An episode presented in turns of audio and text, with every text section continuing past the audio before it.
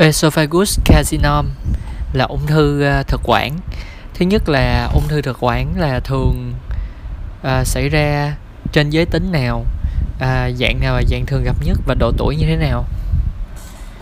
Ung thư thực quản thường gặp ở giới nam gấp 3 lần nữ, thường gặp từ sau khoảng 40 tuổi, đỉnh tuổi là từ 60 đến 70 tuổi, và loại thường gặp nhất là adenocarcinom. Thì ung thư thực quản còn có tên khác là Speiseröhrenkrebs. Vậy thì có bao nhiêu tiếp mô học của ung thư thực quản? Thì có 3 tiếp là adenocarcinom, blatant epithelial carcinom, với lại là carcinom không biệt hóa. Thì đối với nguyên nhân á, thì adenom á, thường là nguyên nhân chủ yếu thường là béo phì, gợt, hút thuốc, achalasia hoặc là stenosis. Còn đối với blatant epithelial á, thì ngoài những cái mà giống như adeno thì nó còn có thêm một cái là nghiện rượu, với lại nitrosamine là sử dụng mấy cái thực phẩm mà có nitrat. Vị trí của mỗi cái nằm ở đâu? Vị trí của mỗi cái á, thì là adeno á, thường thường là nằm ở dưới 1/3 dưới của thực quản. Còn đối với blatant epithelium á, thì nó có thể nằm nhiều chỗ, nhưng mà thường gặp nhất là ở ngay giữa thực quản, xong rồi tới đoạn xa, xong rồi mới tới đoạn trên. Phân loại TNM của ung thư thực quản. Thì phân loại TNM á, thì nó có T0 là không có dấu hiệu của khối u, TIS là carcinoma in situ là tại chỗ, T1 thì có 2 cái là T1A, T1B. T1A là chỉ mới ở mucosa thôi, T1B là submucosa. T2 thì bắt đầu ăn vô cơ, T3 là ăn vô Adventitia là thanh mạc. T4 thì là chia thành 4A, 4B. Thì T4A là ăn vô cái bao ni lông là Loire, Bericard hoặc là Svetfen là cơ hoành. Còn T4B thì là ăn vô những cấu trúc khác, lân cận khác là cục điện, cục nhà, ống thông nước với lại ống thông khí, là động mạch, cột sống với lại khí quản. Động mạch đó là động mạch gì? Động mạch đó là động mạch chủ. Rồi N á, thì N0 là không có di căn hạch, N1 là có dưới 2 hạch, N2 là từ 3 đến 6 hạch. N2 từ 3 đến 6 hạch, còn N3 là lớn hơn bằng 7 hạch. Tiếp theo á, thì phân độ theo GZ á, thì có gì đặc biệt? Phân độ theo GZ á, thì nó sẽ lấy cái móc Z-line của dạ dày. Thì ở Z-line của thực quản thì là ở trên Z-line á 1cm, dưới Z-line 2cm. Thì cái đoạn giữa đó sẽ là GZ tiếp 2. Thì còn từ cái đoạn phía trên đó là GZ tiếp 1, còn đoạn phía dưới khoảng 5cm là GZ tiếp 3. Thì đối với GZ tiếp 1 á, thì đường di căn của nó thường sẽ chảy theo đường hạch lympho, vô lympho trung thất. Thì phẫu thuật của nó là phẫu thuật cắt một phần thực quản qua ngực. Còn đối với CVS tiếp 2 với lại CVS tiếp 3 là phải bắt đầu phải cắt luôn dạ dày luôn. Vậy thì triệu chứng cơ bản của esophagus carcinoma là gì? Thì triệu chứng chính của nó là dysphagia, nghĩa là khó nuốt. Nhưng mà khi mà gặp cái triệu chứng này đó, thường thường là nó đã vô giai đoạn tiến triển rồi, thì lúc đó là không còn có thể trị lành được nữa. Ngoài ra thì nó cũng có những triệu chứng khác, ví dụ như là xuất huyết tiêu hóa. Biểu hiện của xuất huyết tiêu hóa có thể là hematemesis là ói máu, hoặc là melena là phân dính máu, rồi regurgitation là ở hơi, ở trớ, erection, fongefin, pseudo hypersalivation là tăng nước miếng giả, là do khối u nó chèn ép, nước miếng không có xuống được nên nó trào ngược lên miệng. Rồi hyperkite là do nó chèn ép vô dây hoặc ngực thanh quản.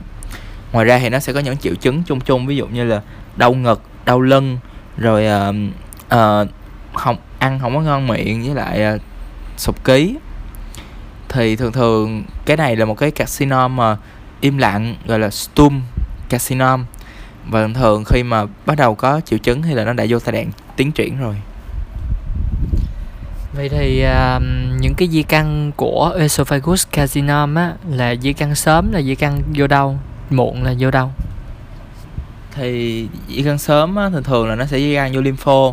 Thì chủ yếu là lympho ở cổ, thì nổi hạch cổ, đặc biệt là những cái khối u mà nằm ở cao. Rồi di căn sớm thì nó cũng là di căn lên những cái cấu trúc lân cận luôn. Thì là ví dụ như là trachea, vi bình, Queber hoặc là blood gefes. Còn muộn thì nó mới đi vô máu. Thì vô máu nó sẽ di căn gan, di căn phổi, màng phổi hoặc là di căn xương.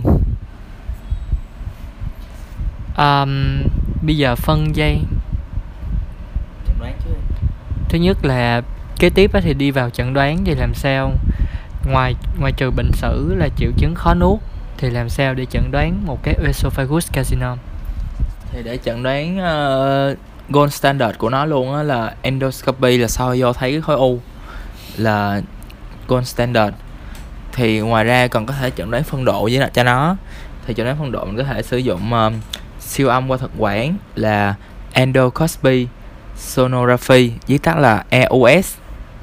Thì siêu âm qua thực quản thì mình có thể phân độ được T và N.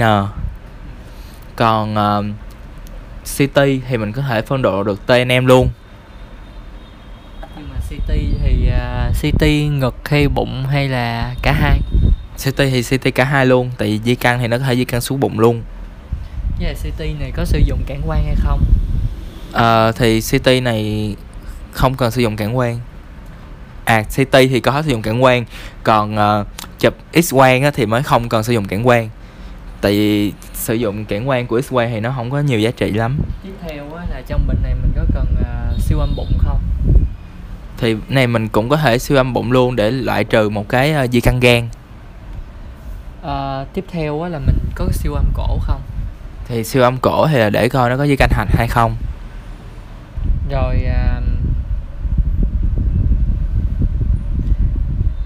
phân độ của nó và cái điều trị cơ bản dựa theo độ. Thì phân độ của nó thì đối với lại phẫu thuật nội soi á, thì chỉ áp dụng cho T1 thôi, thì có nghĩa là độ 1 luôn. Rồi đối với phẫu thuật mà operative thì là mình có thể áp dụng với lại T1B và T2. Thì T1B và T2 thì phẫu thuật operative kèm với lại perioperative radiochemotherapy.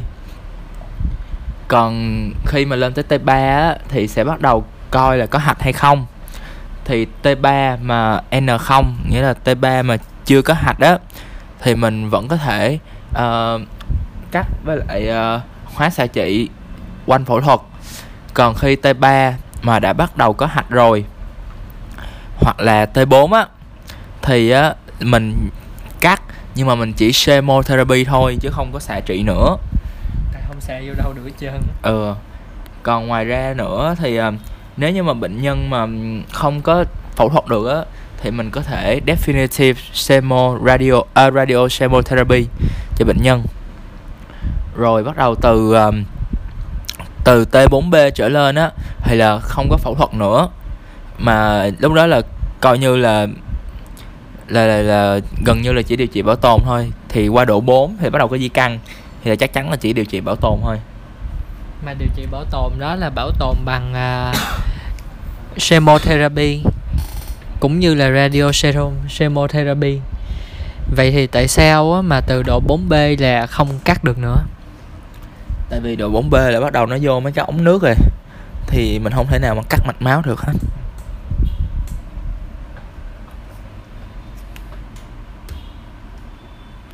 Rồi bắt đầu giờ sẽ vô tiếp một số cái điều trị của hàng quỷ này. Thì đối với mổ nội soi á, thì thường thường sẽ được chỉ định ở trong adenocarcinom cũng như là blatant epithelial carcinoma là đều được luôn. Rồi nếu như mà phẫu thuật mà mổ á thì phẫu thuật mà cắt cái khối u á thì sẽ có hai cái chống chỉ định, một đó là di căn xa và hai á là bệnh nhân yếu tố nguy cơ quá cao không thể nào phẫu thuật được. Rồi còn đối với lại hóa trị quanh phẫu thuật á thì hai cái thuốc mình sử dụng á thì mục tiêu của nó là sẽ làm giảm cái độ xuống và khi đó thì sẽ giúp cho phẫu thuật nó tốt hơn. Thì cái thuốc mình sử dụng là sẽ kết hợp giữa 5FU với lại cisplatin. Rồi còn đối với mà hóa xạ trị đối với mà hóa xạ trị mà definitive luôn á thì mình sẽ có 3 lựa chọn về hóa trị.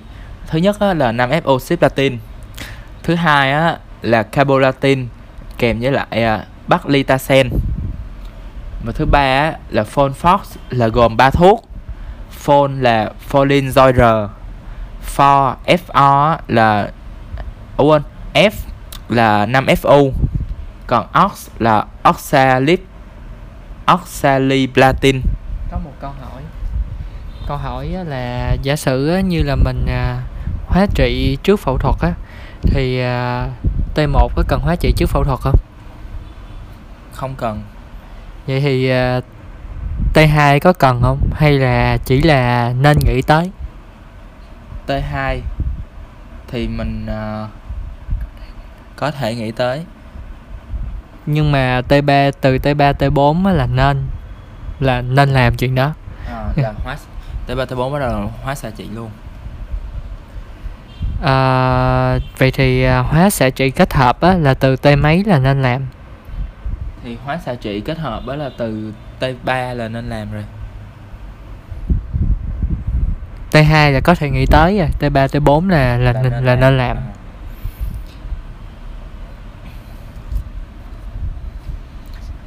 Rồi cuối cùng thì đối với palliative á thì là palliative mình có hai cái, một là chemotherapy, hai là radio chemotherapy. Thì chỉ định của palliative mà chemotherapy á là đối với platinum epithelium hoặc là adenocarcinoma đều được.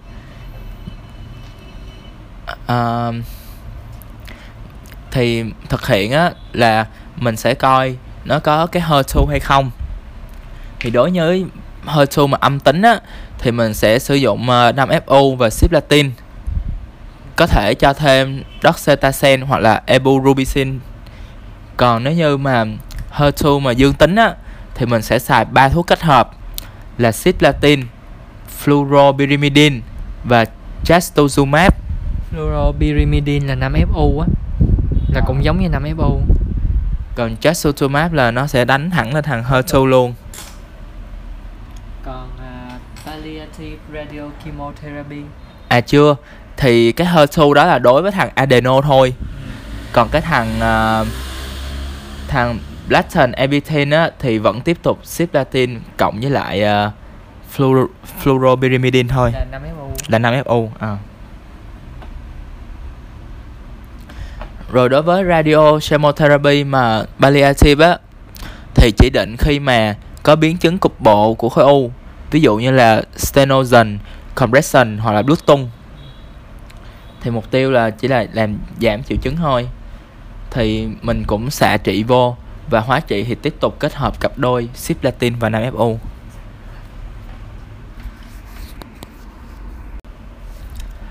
Bowel HAP syndrome là gì? Là spontaneous esophagus rupture, là vỡ thực quản đột ngột. Thường gặp ở đâu? Thường gặp ở nam và thường là những người nghiện rượu. Vậy cơ chế của bệnh này là gì? Cơ chế là bệnh nhân nôn dữ dội làm vỡ các thành cơ của thực quản, vỡ các thành thực quản, và trên 90% là cái chỗ vỡ đó nó nằm ở 1/3 dưới của thực quản, nằm ở mặt sau bên trái, bởi vì chỗ đó là cơ yếu nhất. Rồi, như vậy thì có những triệu chứng gì? Triệu chứng kinh điển của nó là tam chứng Mackler, là Mackler Trias. Triệu chứng thứ nhất là nôn mửa dữ dội. Triệu chứng thứ hai là đau ngực cấp tính, là có cảm giác gọi là retrosternal là Vernichtungsschmerz, là đau như là sét đánh, như sau xương ức. Triệu chứng số 3 là có thể là có Haut oder mediastinal emphysema, có nghĩa là tràn khí trung thất hoặc tràn khí dưới da. Rồi, trong quá trình bệnh thì nó có thể gây ra những gì nữa? Nếu như mà nó rơi đồ vô trong trung thất thì nó sẽ gây viêm trung thất trong quá trình, và nếu nặng thì có thể dẫn tới khó thở và cyanosis, xanh tím. Rồi, với những triệu chứng như vậy thì khi mình hỏi bệnh sử một bệnh nhân đau ngực mình cần lưu ý điều gì? Mình cần phải lưu ý là nếu như mà bệnh nhân có đau ngực thì mình nên hỏi trong bệnh sử là trước đó có ói không. Rồi chẩn đoán tiếp theo là mình phải làm một cái röntgen cho uống cản quang.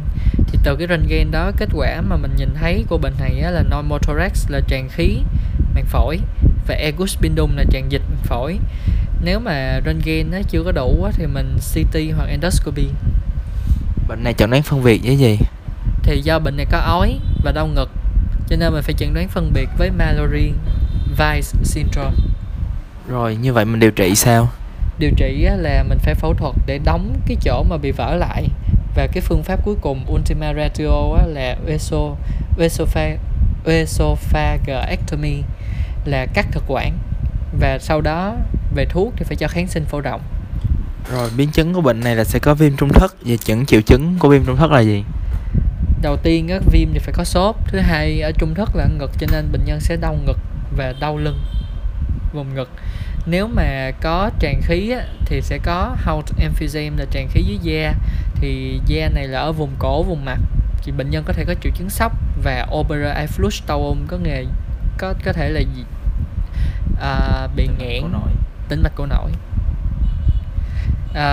Tệ hơn thì là bệnh nhân sẽ bị chèn ép vô đường hô hấp trên, tiếng Đức là Verlegung der oberen Atemweg.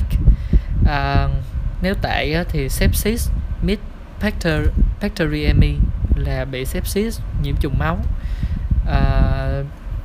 Cái dịch nôn hay là gì đó nó vỡ trong đó, nó có thể lan tới pleura với pericard là màng phổi, màng tim. Kế tiếp có thể là bị thrombosis của vena cava, có nghĩa là bị huyết khối tĩnh mạch chủ, và bị sơ hóa trung thất khi mà bị viêm mãn tính. Röntgen ở hai mặt trước với bên thì sẽ có thể thấy mediastinum giãn rộng cộng với lại tràn khí trung thất. Esophagus diverticulum, túi thừa thực quản. Vậy thì định nghĩa túi thừa thực quản có mấy loại túi thừa? Có hai loại túi thừa thực quản là traction diverticulum, nghĩa là túi thừa thiệt, thì nó là một cái bao phình ra là với đầy đủ các thành phần của thực quản luôn. Còn punction diverticulum chỉ là một cái túi thừa giả thôi, thì nó là do tăng áp lực của cái lớp niêm mạc, lớp slime hout, thì bao gồm mucosa với submucosa, nên là nó phình ra ngoài chứ nó không có đầy đủ như cái phần kia. Phân chia classification tùy theo localization của các túi thừa. Thì phân chia ra thì nó sẽ có ba loại, sẽ có ba cái theo ba vị trí. Thì Opera Esophagus Sphincter, hay còn gọi là Zenker diverticulum, thì cái này là một cái túi thừa giả thôi, là punction diverticulum. Thì là nó là do yếu cái cơ ở chỗ tam giác Killian, nghĩa là nằm giữa base obliqua và base fundiformis của cơ ricopharyngeus là cơ nhẫn hầu. Thì nó sẽ gây ra phần cái Zenker diverticulum ở chỗ này. Rồi cái tiếp theo cũng là một cái túi thừa giả là Ultra Esophagus Sphincter, thì cái chỗ này nó gọi là epiphrenic punction diverticulum, là nó nằm ngay phía trên của cái cơ hoành luôn.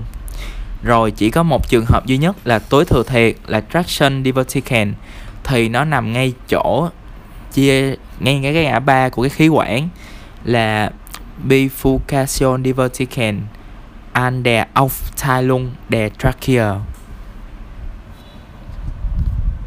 Các triệu chứng cơ bản của túi thừa thực quản thì nó có thể gặp nhiều triệu chứng cơ bản, thì nó sẽ phụ thuộc vào cái độ lớn của cái túi thừa. Mà triệu chứng chính á, là sẽ có dysphagia là khó nuốt, regurgitation nghĩa là bị ở trớ, ở hơi, aspiration hít sặc, rồi bị ho khan khi ăn, rồi cảm giác đè nặng ngực retrosternal rugefin, với lại phoetor xor nghĩa là bị hôi miệng. Nhưng mà khi ở hay ói ra, ọt ra thì đồ ăn đó là đồ ăn tiêu hóa hay chưa tiêu hóa? Là đồ ăn chưa được tiêu hóa. Vậy thì mình chẩn đoán cái này bằng cách nào? Thì chẩn đoán chủ yếu là đầu tiên là phải dựa vào bệnh sử, xong rồi mình nghi ngờ tới cái này thì mình sẽ cho bệnh nhân chụp X-quang cản quang bằng cách là cho bệnh nhân uống barium sulfate vào. Thì sau khi uống barium sulfate vào á, thì nếu như bệnh nhân có cái Zenker diverticulum á, thì sẽ thấy được ở ngay chỗ C5, C6 là một cái túi chứa đầy chất cản quang, mà ngay ở chỗ hypopharynx mà ở phía sau nacdozol. Còn nếu như mà có một cái traction diverticulum á, thì ngay cái chỗ ngã ba chia ba ra thì sẽ thấy cái túi đó. Rồi ngoài ra thì mình còn có thể nội soi endoscopia, thì chủ yếu là sẽ thấy được cái Zenker diverticulum nó nằm ở phía sau bên trái. Nhưng mà nguy hiểm của cái này là có thể gây lủng cái diverticulum. Vậy thì cách mình điều trị là như thế nào và một số biến chứng? Thì điều trị chủ yếu là phẫu thuật thôi. Thì cái nguy hiểm là cái Zenker diverticulum, tại nó ở cao quá, nó nhỏ, thì mình chủ yếu là chỉ định phẫu thuật là phẫu thuật cái đó thôi. Còn đối với distal diverticulum á, ví dụ như là cái traction diverticulum là bị ngã ba, với lại cái epipharynx diverticulum là nằm trên cơ hoành á, là do nằm xa, nó rộng rãi thì không cần phẫu thuật. Nhưng mà trường hợp mà cái epipharynx diverticulum á mà nó gây ra triệu chứng và lại nó bự quá thì mình cũng phải phẫu thuật luôn. Rồi biến chứng thường gặp nhất của cái Zenker diverticulum mà lớn á thì là aspiration pneumonia là viêm phổi hít. Ngoài ra thì nó cũng có thể gây lủng kèm dẫn tới là gây viêm trung thất hoặc là tạo ra lỗ giò, nhưng mà cái đó thì hiếm gặp hơn. Phẫu thuật giáp chỉ định khi nào? Phẫu thuật giáp chỉ định trong 3 trường hợp. Trường hợp thứ nhất là carcinom tuyến giáp, trường hợp thứ hai là struma là bú giáp, trường hợp thứ ba là hyperthyreosis. Rồi trong trường hợp carcinom giáp thì khi nào cắt hết, khi nào cắt một phần?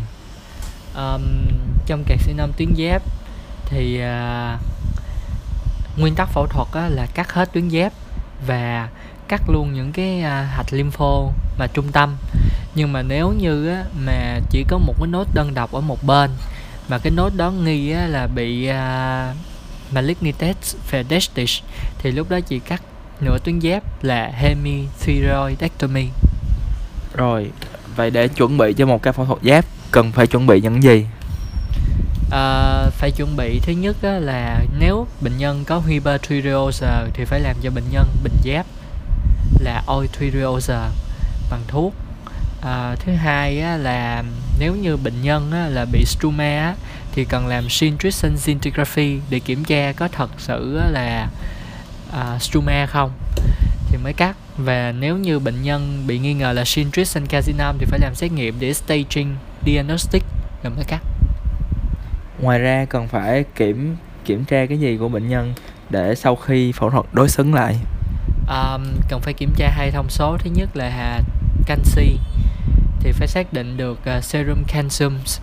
Thứ hai là phải xác định phải Preoperative laryngoscopy là xác định chức năng, đánh giá chức năng của dây thần kinh ngoặt ngược trước khi phẫu thuật. Rồi, khi tiến hành phẫu thuật thì cần lưu ý những cấu trúc nào? Thì cấu trúc đáng lưu ý nhất đó chính là Aufsuchendes Nervis Vagus Zwischen Arterie Carotis Communis und Venen Jugularis, có nghĩa là phải tìm được dây thần kinh 10, nó nằm ở giữa động mạch cảnh chung và tĩnh mạch cảnh. Rồi, ngoài ra thì cũng phải tránh luôn cái thần kinh ngoặt ngược với lại tuyến cận giáp.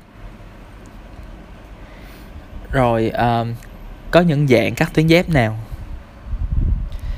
Dạng thứ nhất là thyroidectomy, là cắt toàn bộ tuyến giáp. Dạng thứ hai là cắt một nửa tuyến giáp, là hemithyroidectomy.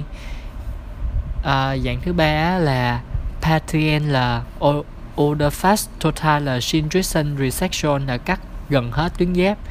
Cuối cùng là northern extubation, có nghĩa là chỉ cắt cái cục nốt thôi. Trong trường hợp cắt cục nốt, nó được chỉ định như là một trường hợp đặc biệt khi mà cái nốt đó chắc chắn là lành tính và nó chỉ có một nốt đơn độc. Ví dụ như nốt đó là autonomous adenom, là adenon tăng hoạt động, hoặc là autonomous zwister là một cái nang tăng hoạt. Vậy phẫu thuật thì nó sẽ có những biến chứng chung, ví dụ như là chảy máu thì sẽ gây tràn ép vô trachea, có thể nhiễm trùng, có thể tổn thương những cấu trúc xung quanh, có thể để lại sẹo. Rất hiếm khi nó gây ra cơn bão giáp. Rồi khi mà mình tái phẫu thuật lại thì là nguy cơ cao là nó sẽ làm tăng cái biến chứng lên. Rồi vậy thì bên cạnh những cái chứng chung đó thì nó có những cái biến chứng đặc biệt nào? Biến chứng đặc biệt thứ nhất là liệt dây thần kinh ngoặt ngược, là paresis des nerven recurrens. Thì nếu mà liệt một bên thì khàn tiếng, còn nếu mà liệt hai bên dây thần kinh ngoặt ngược thì có thể gây khó thở. Lúc đó cần phải intubation hoặc là tracheotomy. Rồi, một biến chứng tiếp theo của nó là sau khi cắt hết toàn bộ giáp, nó sẽ có thể gây nhược giáp, cho nên là mình phải substitution flix tiger nó, thì là bằng cách là cho L-thyroxine. Rồi ngoài ra nó còn một biến chứng nữa là parathyroid river tetania, là lên cơn co giật thống do thiếu parathyroid hormone. Thì là định nghĩa của nó là gì? Định nghĩa của nó là nó có những cái triệu chứng của giảm canxi máu do rối loạn tiết BTH sau khi mà tuyến cận giáp bị phá hủy hay bị cắt đi. Thì cái triệu chứng, những cái xét nghiệm của nó đó là thứ nhất là nó sẽ giảm BTH, thứ hai là nó giảm canxi máu, thứ ba nó giảm magie máu và phosphor máu thì ngược chiều canxi nên phosphor máu tăng. Thì cái tình trạng này nó sẽ kéo dài trên 6 tháng, một cái một cái giảm tiết BTH, nhưng mà cái này chỉ là một cái dạng rất hiếm gặp thôi. Còn thường thường thì là nồng độ canxi sẽ được trở về bình thường sau vài tuần. Thì khi mà gặp tình trạng này á, thì điều trị khi nào bắt đầu điều trị cho bệnh nhân và điều trị bằng cái gì? Điều trị khi mà nồng độ canxi dưới 2 mmol trên lít kết hợp với BTH dưới 10 picogram trên ml, hoặc là bệnh nhân hạ canxi máu và thể hiện triệu chứng lâm sàng. Điều trị là kết hợp điều trị bằng thay thế canxi đường uống cộng với calcitriol, tiếng Đức là combination aus calcium substitution organ und calcitriol. Còn trong cấp cứu mà bệnh nhân có triệu chứng hạ canxi máu thì gọi là tetanic anfall, là cơn tetanic. Thì lúc đó là calcium substitution IV, là chích tĩnh mạch canxi.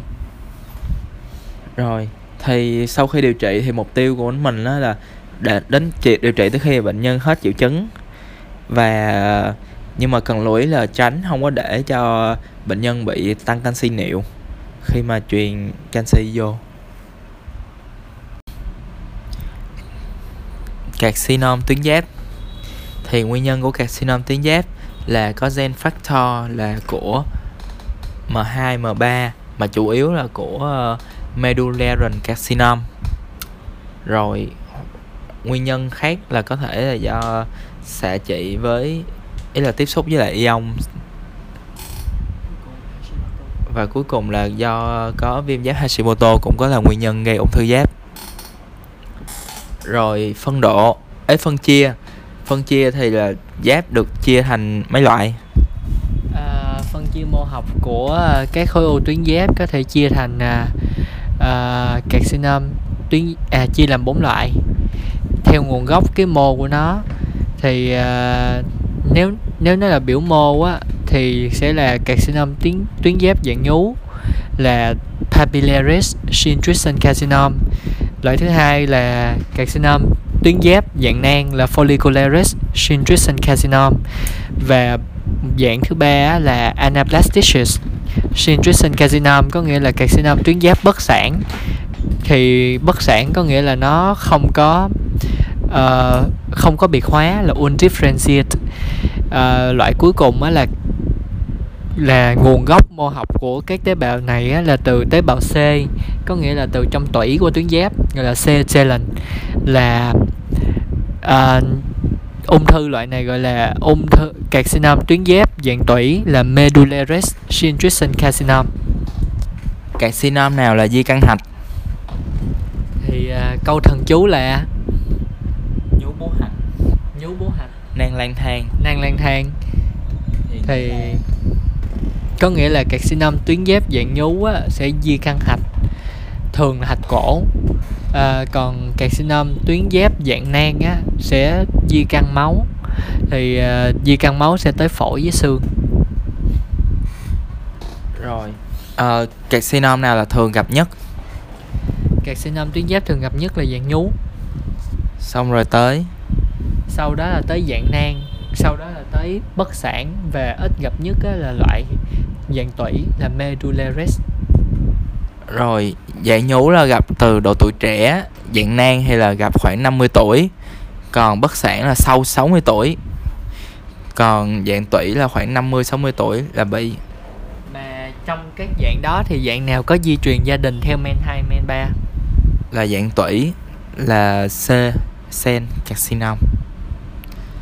Rồi phân chia TNM thì do tuyến giáp là một khối hình chữ H, là có cao khoảng 5 cm, bề ngang khoảng 2 cm, với lại bề dày khoảng 2 cm, cho nên cái khối u của nó lấy cái số nhớ dễ nhớ là số 2.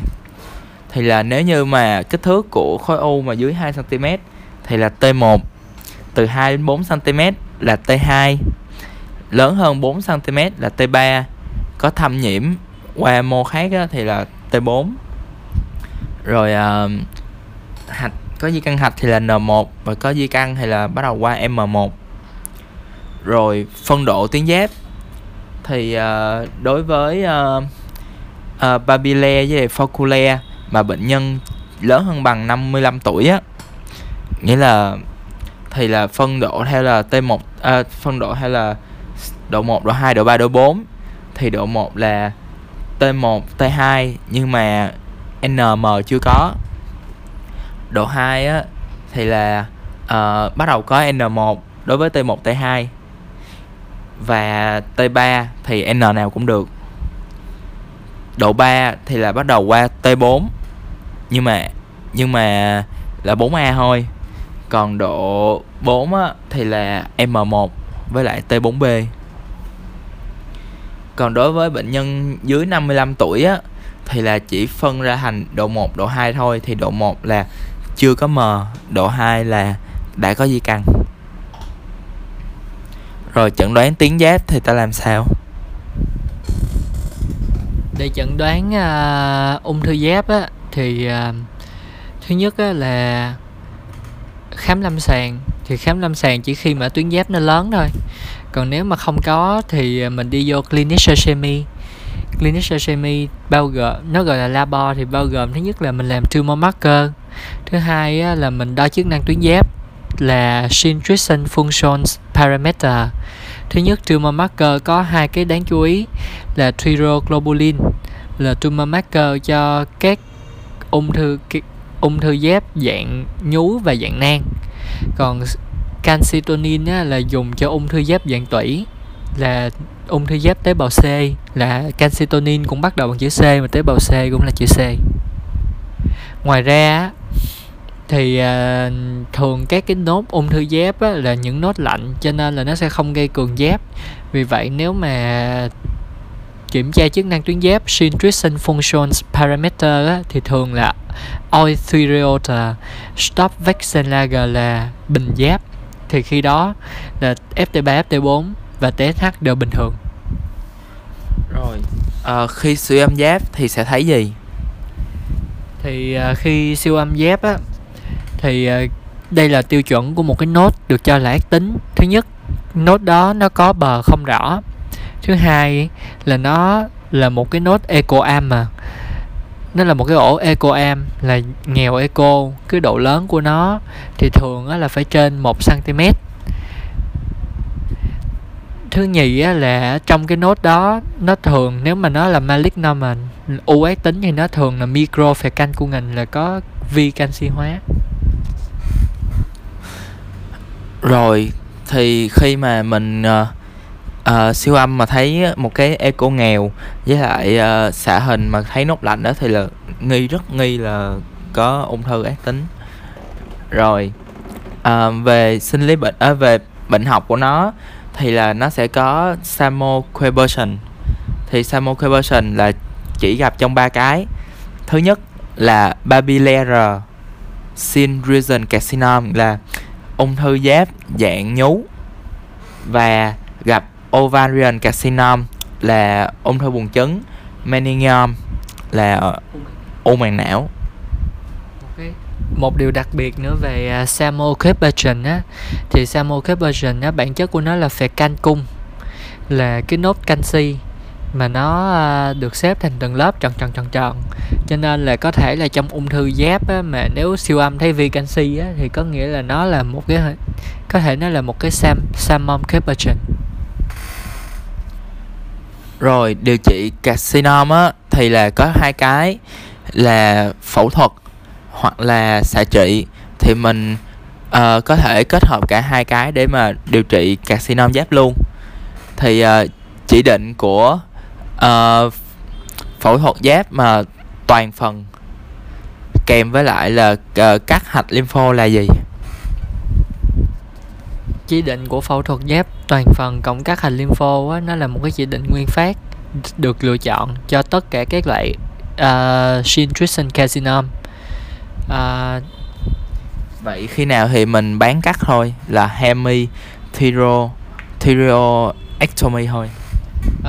Hemithyroidectomy được chỉ định khi mà cái carcinom nó rất bé mà nó phải là dạng nhú.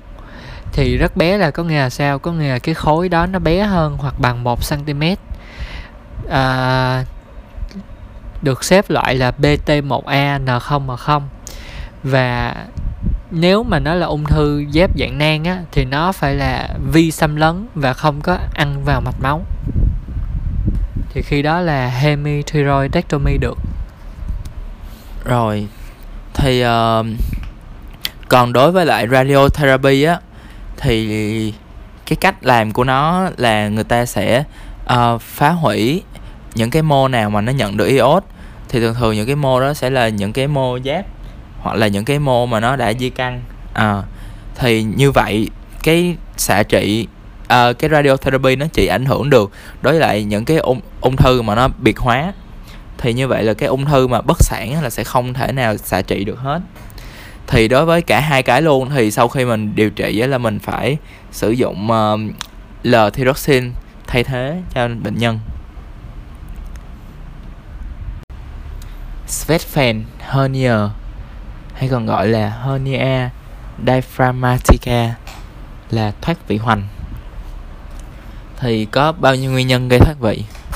Có hai nguyên nhân chính gây thoát vị hoành. Nguyên nhân thứ nhất là chia là nguyên nhân không chấn thương, nguyên nhân thứ hai là nguyên nhân chấn thương. Trong nguyên nhân không chấn thương á, gồm hai nguyên nhân nhỏ là bẩm sinh và mắc phải.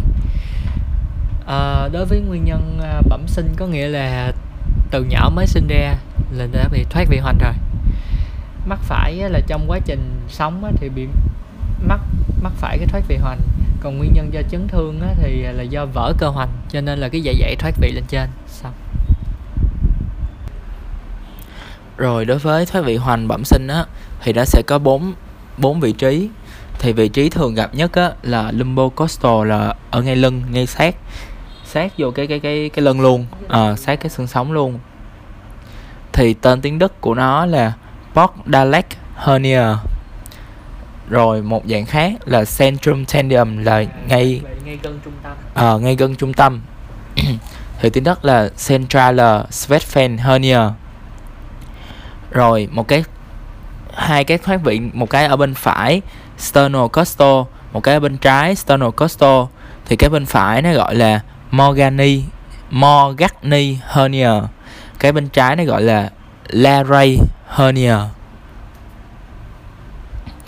Rồi đối với thoát vị á, thì nó có những triệu chứng gì? Thì nếu mà trẻ bị thoát vị hoành bẩm sinh á, thì lúc nó sinh ra nó sẽ tùy theo cái kích thước của khối thoát vị. Nếu mà khối thoát vị lớn á, thì nó có thể gây atemnot, là khó thở, dẫn tới suy hô hấp luôn ngay sau sinh.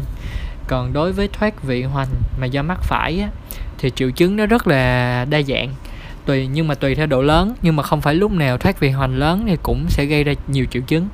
Nhưng nếu có triệu chứng thì triệu chứng sẽ đi từ không có triệu chứng lên mức cao hơn là trào ngược, mức cao hơn nữa là thấy tức ngực, đau ngực sau xương ức, lên nữa là buồn nôn nôn ói, và nặng nhất là passagestrum, có nghĩa là nó gây tắc nghẽn cái đường thức ăn đi. Triệu chứng đầu tiên nếu tắc trên cao là buồn nôn nôn ói, ở dưới thấp á, là không đi phân được hoặc là không xì hơi được và có khả năng gây tắc ruột ileus. Còn á, cái khối thoát vị mà lớn á, nó sẽ chèn ép tim phổi, nó sẽ có vấn đề tim phổi là khó thở, tim là nhịp tim nhanh, rối loạn nhịp. Rồi nó có một dạng đặc biệt là Roemheld syndrome. Thì hỏi dạng đặc biệt này là có những triệu chứng gì? Roemheld syndrome á, là thoát vị hoành nhưng mà có triệu chứng tim. Thì nếu mà chèn ép vô tim á, nó sẽ gây nhịp tim nhanh, ngoại tâm thu và đau thắt ngực. Cái chuyện đó nó gây ra là bởi khối thoát vị á, nó chèn ép và nó đẩy trung thất cũng như đẩy tim. Cái khối thoát vị đó có thể dạ dày, mà đặc biệt triệu chứng xảy ra sau ăn. Rồi vậy để chẩn đoán bệnh này mình dựa vào những phương pháp nào? Thứ nhất á, là bệnh nhân có, ví dụ như là con nít thì nó có thể là nó bị suy hô hấp. Còn người lớn á, thì dựa trên anamnese cộng với nếu khám thì nghe thì có thể nghe thấy âm ruột ở trong ngực và nghe thấy rì rào phế nang giảm. Gõ thì sẽ thấy là gõ đục. Ngoài ra là bụng nó sẽ bị xẹp bởi vì cái dạ dày hay là một phần của dạ dày nó đã bị đưa lên ngực. Cuối cùng là có thể là có triệu chứng là khó thở tới nghẹn. Rồi xẹp bụng thì tiếng Đức là eingefahren abdomen. Rồi ngoài ra thì có một số phương pháp giúp hỗ trợ chẩn đoán là nội soi với lại chụp X-quang cản quang. Rồi khi mà nghĩ tới thoát vị hoành đó, thì mình cần lưu ý gì?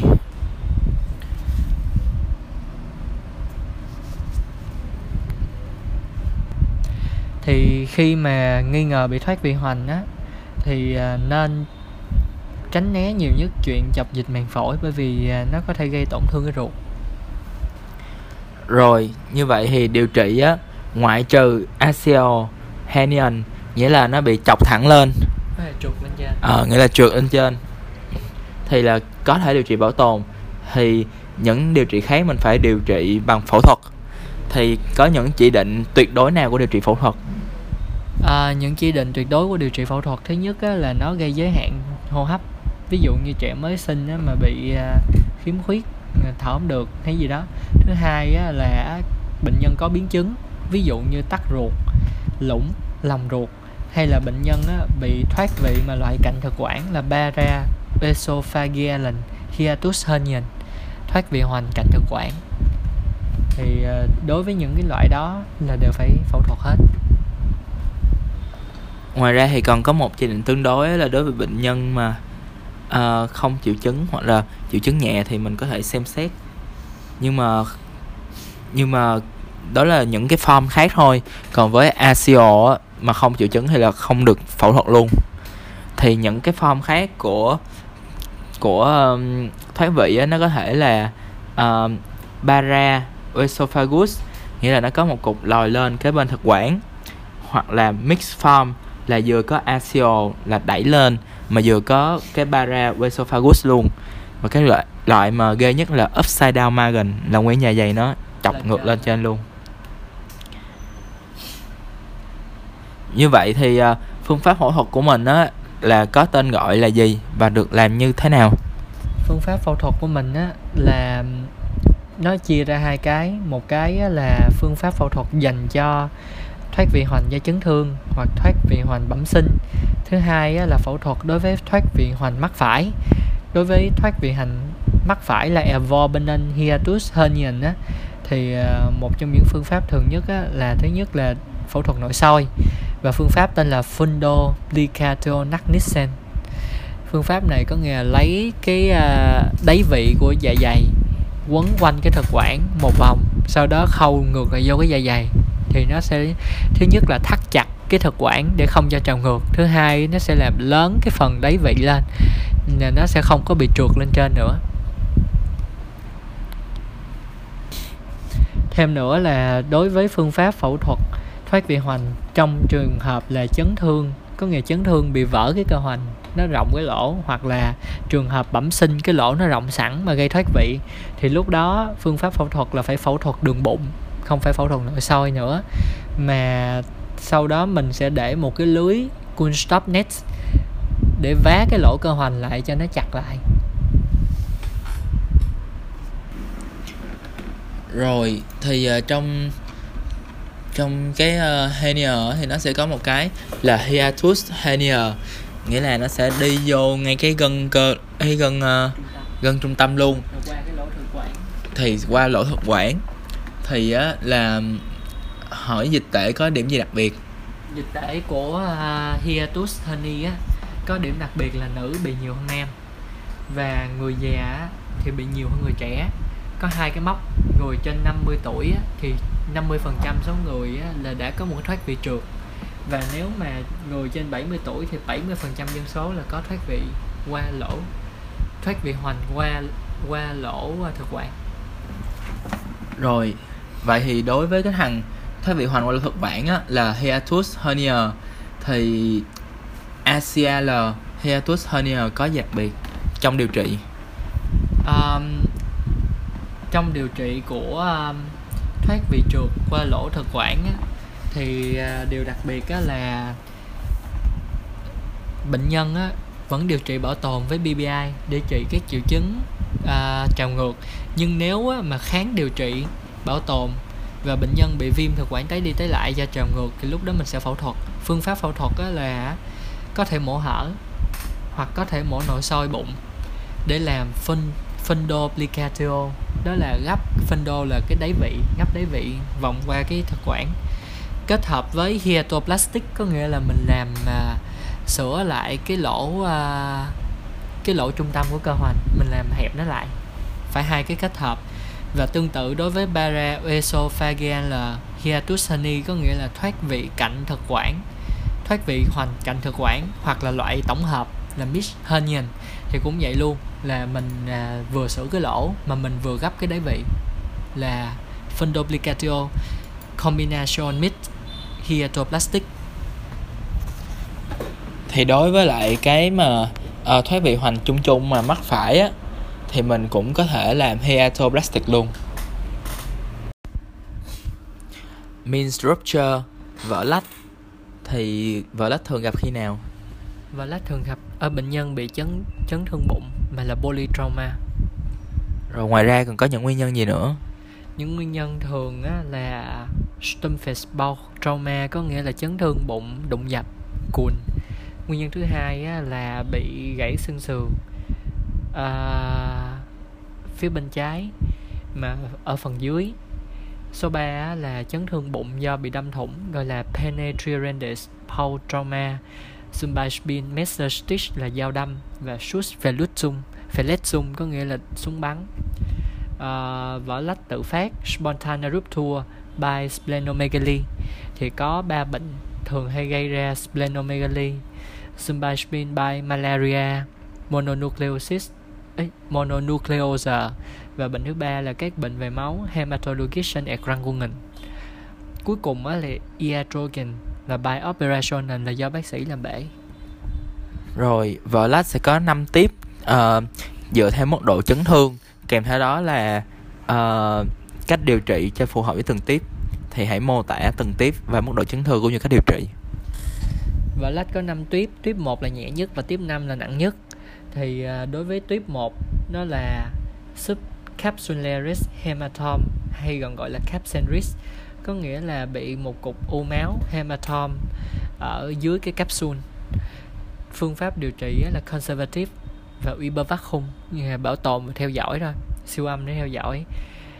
Tuyếp 2 nặng hơn một chút, có nghĩa là bị vỡ cái nhu mô phần bề mặt của lách, là Oberflächlicher Parenchyma Riss oder Oberflächlicher Kapselriss, nghĩa là bị vỡ phần nhu mô nông. Phương pháp phẫu thuật là operation. Phương pháp tuyếp 3 là Tiefer Parenchyma Riss, có nghĩa là vỡ nhu mô mà sâu hơn, thì cũng là operation. Nhưng mà tuyếp 2 với tuyếp 3 á, là vẫn còn có thể giữ lách. Tuyếp số 4 á, là organ fragmentierung, có nghĩa là vỡ lách thành từng mảnh. Thì nếu vỡ lách từng mảnh thì phải phẫu thuật. Một là splenectomy, cắt toàn bộ lách, còn nếu không á, thì nếu được thì có thể cắt một phần của lách, là Mins tie resection.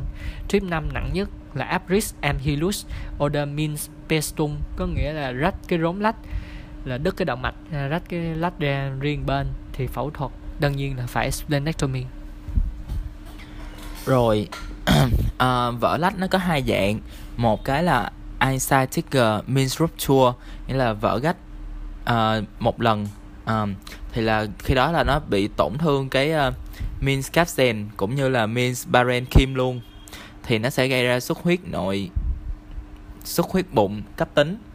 Còn Speiseröhrenkrebs means rupture thì nó cũng sẽ tổn thương những cái đó, nhưng mà nó vẫn giữ lại được ở trong cái means capsule, cho nên là nó sẽ có hematom ở central hoặc là subcapsularis, thì nó sẽ gây lên là sẽ có những cái khoảng mà symptom free, là không có triệu chứng, từ vài ngày đến vài tuần, nhưng mà cuối cùng thì nó cũng sẽ gây vỡ cái lách đó ra, thì sẽ cũng gây xuất huyết ở trong bụng luôn, thì nó gọi là Speiseröhrenkrebs means rupture. Thì hai cái này nó có những triệu chứng gì? Speiseröhrenkrebs means rupture thì có những symptom, ví dụ thứ nhất hemorrhagic shock, là sốc mất máu.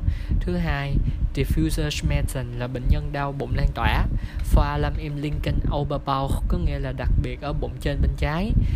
Nếu nặng có thể là có Abwehrspannung, có nghĩa là có phản ứng đề kháng. Rồi cái đau đó nó có thể là Schmerz Australum, là nó lan lên. Linkerschulter là vai trái, nó gọi là Kehrseiten. Còn có thể là Druckschmerz, là nhấn đau. An der linken Handseite, là nhấn đau ở phía cổ bên trái, nó gọi là Zergeseiten. Và cái đau đó nó có thể làm cho bệnh nhân phải thở nhẹ để bớt đau, thì tiếng Đức gọi là Schmerzbedingter Schonatmung. Và ngoài ra còn có những triệu chứng khác của đa chấn thương. Speiseröhrenkrebs means rupture thì nó có triệu chứng là plötzlich Eisetzender shock symptomatic, là lúc bị bể thì có triệu chứng sốc và đau bụng trên bên trái. Linksseitiger Oberbauchschmerzen, nhưng mà sau đó nó có cái khoảng nghỉ. Rồi zuvor trauma, có nghĩa trước đó nó có trauma và nó có một cái khoảng nghỉ từ vài ngày vài tuần. Rồi để chẩn đoán á, thì mình sẽ chủ yếu dựa vào bệnh sử, và khám lâm sàng. Thì bên cạnh đó là mình có thể nhanh nhất là siêu âm. Thì siêu âm thì sẽ thấy được hematom ở trong lách hoặc là ở dưới vỏ. Rồi sẽ thấy được prior intra-abdominal fluidicite là dịch trong ổ bụng. Thì có một số vị trí thường gặp của dịch trong ổ bụng. Thì collar bulge là gì? Collar bulge là recessus splenorenalis, là cái ngách giữa lách với thận. Morrison bulge là recessus hepatorenalis, là cái ngách giữa gan thận. Douglas Rowum là ở bidefrau ở nữ, là không gian giữa rectum uterus. Bruce Gowum là Biaman, là cái khoảng không giữa rectum với lại hand plaza. Ngoài ra thì mình cũng có thể chụp x-quang hoặc là CT angiography thì cũng sẽ thấy được dịch trong ổ bụng. Và ở trên CT thì nó sẽ là Huber dense. Labo thì sẽ thấy là HB giảm là do mất máu, rồi gluco với thrombo thì sẽ tăng, không biết lý do. Rồi ngoài ra mình có thể mổ thám sát bằng cách mổ ra luôn hoặc là mổ nội soi. Rồi điều trị sẽ có hai phương pháp là điều trị bảo tồn đối với tiếp 1 và điều trị phẫu thuật đối với những tiếp khác. Thì chỉ định của điều trị bảo tồn là bị tiếp 1 thì ở trong tiếp 1 mình điều trị bảo tồn là sẽ cho nó nhập viện, quy bờ vắt khung nó, với lại mình phải endosonography controlling, nghĩa là phải siêu âm để mà thám sát. Rồi còn operative thì là sẽ chỉ định khi làm đối với những cái tiếp khác. Thì cái technique của nó là làm như thế nào? Technique của operative là mediana laparotomy, là mổ mở bụng ở đường giữa trong trường hợp by bulk trauma, unclaran osmosis, oder polytrauma, và cộng thêm inspection alla fear quadranten, tại vì nó có thể chấn thương nhiều chỗ khác nên mình phải coi 4 góc. Thì đây có một cái lưu ý nhỏ, đó là nếu như mà bệnh nhân á, bị không có bị trong tình trạng gan lách to và bệnh nhân á, là mổ theo chương trình thì có thể chỉ cần rạch sườn bên trái hoặc là mổ nội soi thì được, không cần phải mổ hở bụng đường giữa. Rồi đối với những cái chấn thương, đối với những cái vỡ mà ngoại vi á thì mình phải làm cái gì? Thì phải rút đè means ehantum, có nghĩa là cố gắng giữ cái lách lại nhờ vào gì? Ibanehum khâu lại, infrared coagulation làm đông máu lại, fibrin clebum lấy ke fibrin dán lại, rồi collagen vlies là lấy collagen chắc là khâu lại, manten luôn dính lại, manten luôn là means lấy cái bao lại, rồi gefes ligaturen là không mạch máu, cuối cùng á là cắt một phần của lách thôi. Rồi còn đối với trường hợp mà hinlux rupturen là vỡ cái rốn luôn á thì mình phải cắt nguyên cái lách, xong rồi sau đó là reimplantation cái mô lách. Thì đối với cái vỡ lách á sẽ có một số biến chứng. Thứ nhất là chảy máu, có thể đe dọa tới tính mạng luôn, tại vỡ lách là chảy máu rất là nhiều. Rồi thứ hai là trong quá trình phẫu thuật á thì có thể làm tổn thương đầu tụy hoặc là dạ dày hoặc là ruột già. Còn sau đó thì là có thể có những cái biến chứng sau phẫu thuật, ví dụ như là ở phổi thì có thể gây tràn dịch màng phổi hoặc là lungen atelectasia hoặc là gây viêm phổi. Rồi ngoài ra thì nó còn có một số biến chứng khác như là biến chứng về miễn dịch, là sau cắt lách là sẽ làm tăng nguy cơ sepsis là do hội chứng OBSI, có nghĩa là overwhelming post splenectomy infection. Rồi ngoài ra còn ảnh hưởng tới huyết học là tăng thrombocyte thoáng qua nên là sẽ làm tăng nguy cơ thromboemboli. Magen-Casinom có dịch tễ là gì? Dịch tễ của Magen-Casinom là nữ bị bằng nam. Tuy nhiên á, là hiện tại á, thì ở Mỹ với lại ở Tây Âu á, số ca bị đang giảm. Còn ở Nam Mỹ với châu Á thì sao? Nó là bình thường hay xuất hiện. Rồi nguyên nhân của nó là residual factor thì có exogener với lại endogener. Thì exogener là có là sử dụng thức ăn mà giàu nitrat, ví dụ như là thịt xông khói, đồ ăn xông khói, đồ ăn nhiều muối và đồ ăn khô. Ngoài ra thì lạm dụng rượu, lạm dụng nicotine, và có tình trạng xã hội thấp, tình trạng kinh tế xã hội thấp. Còn endogener có gì? Endogener thì có các bệnh của dạ dày, ví dụ như là viêm dạ dày tuyếp B do nhiễm Helicobacter pylori, viêm dạ dày tuyếp A là tuyếp miễn dịch, loét dạ dày, rồi ví dụ như từng cắt một phần dạ dày, morbus Menetrier, và polyp dạ dày adenomatosa. Rồi phân độ TNM thì T1 á, là có T1A, T1B. T1A là mucosa, T1B là submucosa, T2 là vô lớp cơ, T3 là dưới niêm, T3 là dưới thanh mạc, T4 là có 4A và 4B. 4A là lớp thanh mạc, là serosa, 4B là thâm nhiễm qua những cấu trúc lân cận. N1 là 1 đến 2 hạch, N2 là 3 đến 6 hạch, N3 là lớn hơn bằng 7 hạch. Tiếp theo là các triệu chứng. Thì Magen-Casinom là một cái khối u mà stumor, nghĩa là im lặng. Thì triệu chứng thường có khi mà vào giai đoạn trễ. Thì ngoài triệu chứng chung chung như là sụt cân, thiếu máu, thiếu sắc mãn tính, cũng như là ngán, họ muốn ăn thịt, thì nó còn có những triệu chứng gì nữa? Thì thứ nhất nó có triệu chứng của đường ruột là gastrointestinal symptom. Thì bệnh nhân sẽ cảm thấy khó chịu ở bụng trên, bệnh nhân thấy Feingefühl và Nüchternschmerz. Sau đó là có thể acute Magenblutung, biểu hiện bằng T-stool, có nghĩa là đi phân đen.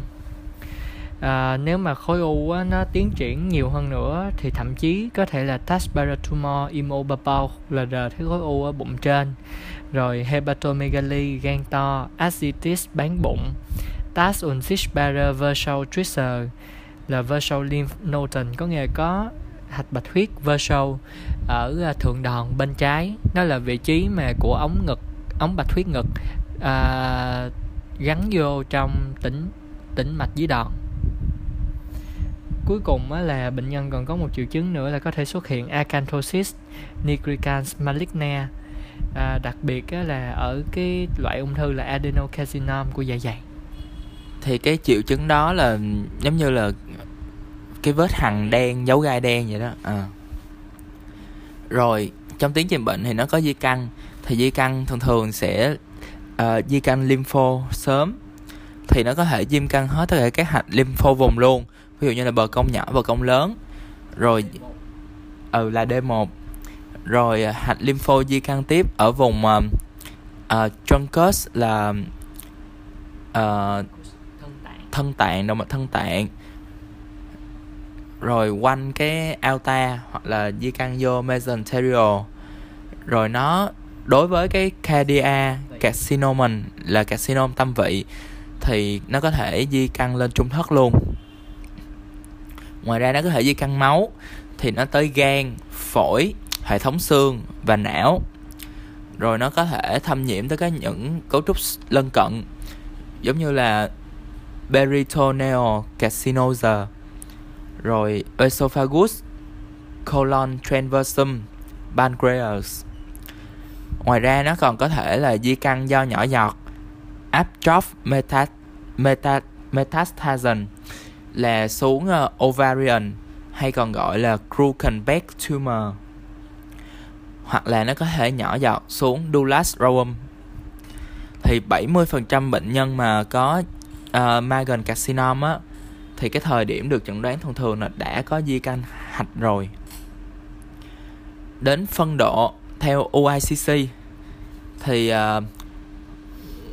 khi mà có N3 thì tức là đã vào giai đoạn độ 4 rồi, thì và khi mà có T4 thì trừ T4 trừ N0 ra là vẫn còn ở giai đoạn 3B luôn.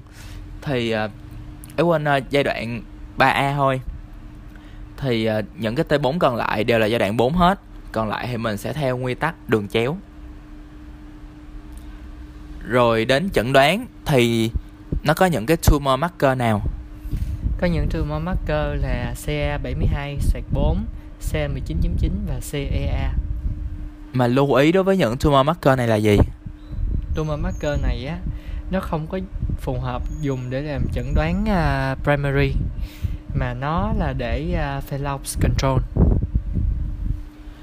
Rồi về để chẩn đoán thì mình có thể gastroscopy nó, nghĩa là soi cái ống vô. Thì ngoài đánh giá macro thì mình còn có thể biopsy nó. Thì đối với lại sang thương mà bị loét thì là mình phải biopsy 2 lần ngay chỗ loét, và những cái vùng rìa thì mình biopsy 8 phát. Rồi đối với cái sang thương mà exophytic lesion, nghĩa là nó bị gồ lên, thì là mình phải biopsy 8-10 ở những 8-10 phát ở những cái chỗ khác nhau. Rồi nếu như mà histology của nó không thấy gì hết mà mình vẫn nghĩ nó là một cái carcinom đang tiến triển á, thì mình cần phải thực hiện lại một cái nội soi và biopsy trong thời gian ngắn nhiều chỗ khác nhau. Thì những cái phương pháp tiếp theo á, là mình có thể làm là siêu âm qua nội soi và đồng thời là biopsy luôn cái sang thương. Rồi mình có thể chọc hút bằng kim nhỏ những cái nốt lympho mà bị to lên. Rồi ngoài ra thì khi mà mình siêu âm qua nội soi á, thì đối với cái phè đít cung của cái lớp cơ, nghĩa là dày lên của cái lớp cơ á, thì có nghĩa là cái chỗ đó có thể là ác tính, thì mình có thể biopsy vô cái chỗ đó. Rồi một cái phân độ đối với Magen-Casinom là luôn luôn cần thiết. Rồi bây giờ đối với phân độ carcinom thì mình có thể làm là sonography ổ bụng hoặc là endosonography. Thì endosonography có những đặc điểm gì? Endosonography á, mục tiêu á, là để xác định cái độ sâu, để đánh giá độ sâu của khối u và để đánh giá được hạch lympho vùng nào bị thâm nhiễm, gọi là T classification.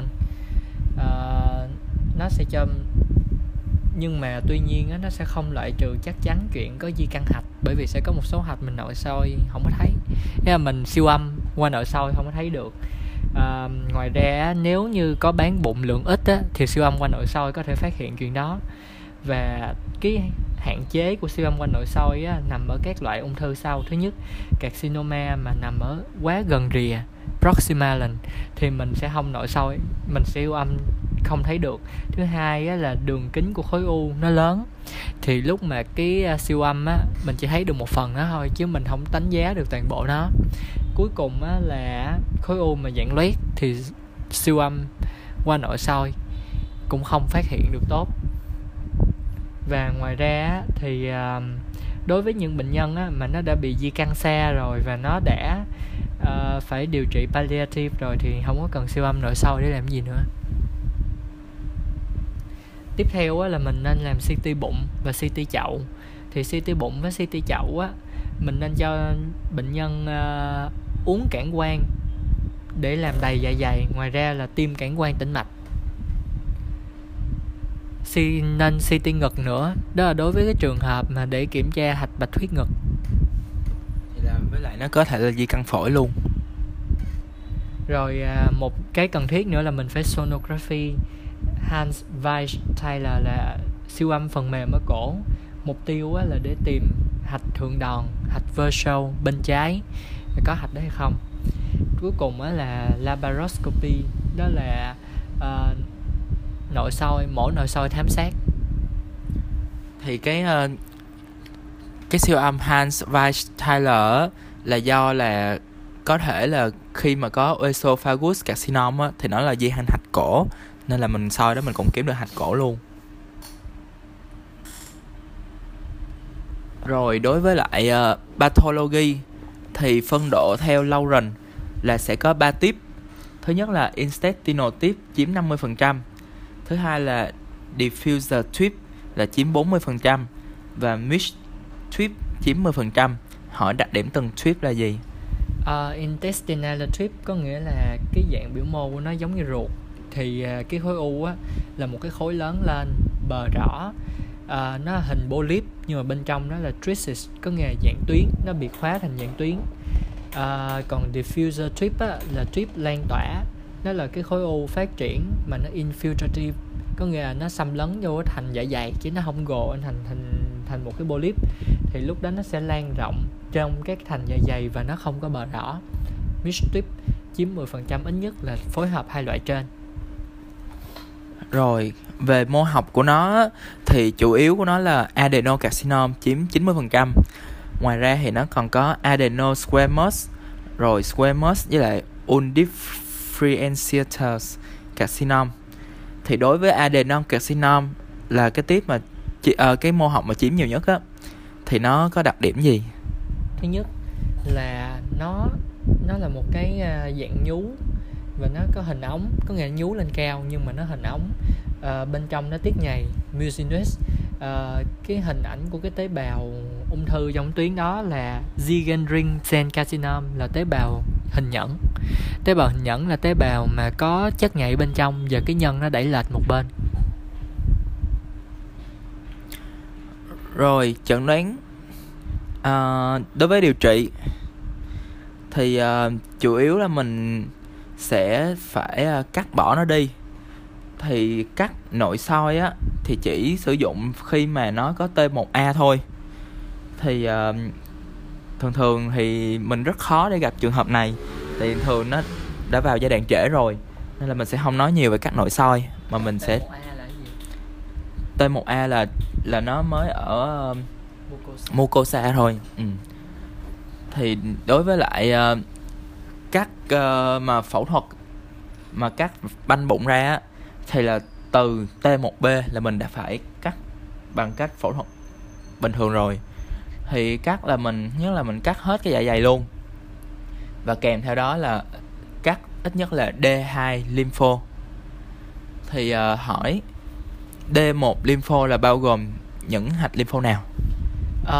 D1 á, là gọi D1 lympho á, là compartment 1, là cái khoang số 1, là những hạch lympho quanh dạ dày, cụ thể là ở bờ cong nhỏ và bờ cong lớn dạ dày. Tiếp theo, compartment 2, có nghĩa là D2 á, là những hạch lympho đi dọc theo động mạch vị trái, động mạch gan trung và động mạch thân tạng. Động mạch thân tạng và động mạch lách, cũng như á, là một vài hạch ở dây chằng nối giữa gan và tá tràng. Cuối cùng á, là có D3.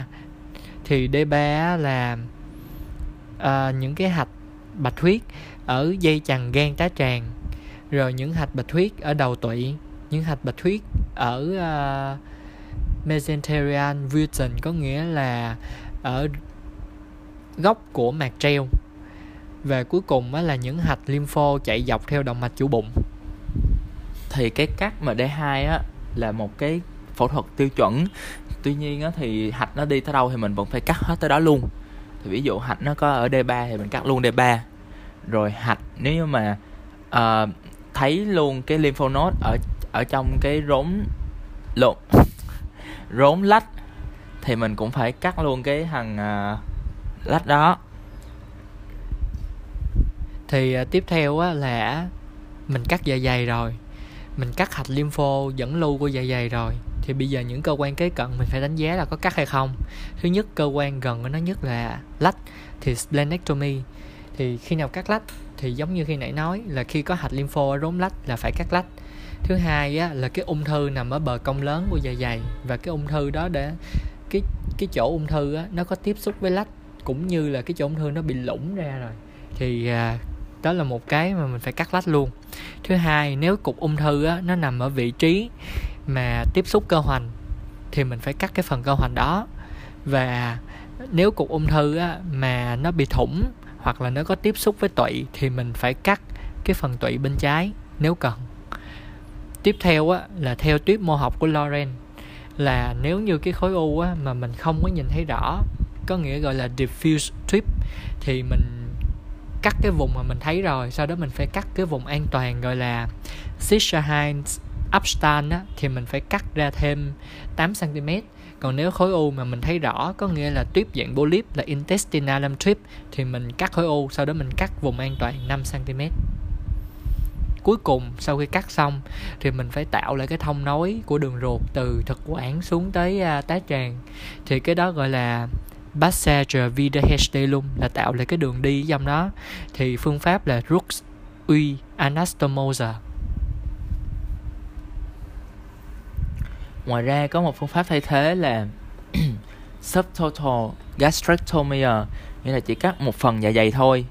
Thì đối với những cái carcinom mà ở 1/3 dưới của dạ dày, đặc biệt là cái tiếp intestinal 1/3 dưới của dạ dày, thì mình có thể cắt subtotal, nghĩa là chỉ cắt 4/5 dưới của dạ dày thôi. Kèm theo đó thì mình vẫn phải cắt hạch lympho. Tiếp theo là sẽ nói về chuyện mà chemotherapy hoặc là perioperative therapy. Thì nếu như mục tiêu của nó là nếu như mình cắt mà mình cảm thấy không sạch được, hoặc là mình không cắt được khối u đó luôn bởi vì nó quá to hay nó quá lan tỏa, thì mình phải có một cái neoadjuvant với chemotherapy. Còn nếu được thì radio, nhưng mà chủ yếu là chemo. Thì tất cả từ độ T2 hay trở đi là có thể nghĩ tới, hoặc từ T3 là nên chemotherapy quanh phẫu thuật, có nghĩa là trước và sau luôn. Thì một cái standard therapy á, đối với cái ung thư dạ dày á, thì là trước và sau là mỗi lần mình sẽ làm 3 chu trình. Rồi chỉ định của cái chemotherapy á, là từ T3 là mình đã có thể làm rồi. Thì thực hiện một cái tiêu chuẩn á, là mình sẽ thực hiện cái FLOT, F-L-O-T, là gồm kết hợp giữa F là 5FU, L là leucovorin, O là oxaliplatin, còn T là thuốc thuộc nhóm taxane, là thường xài nhất là docetaxel.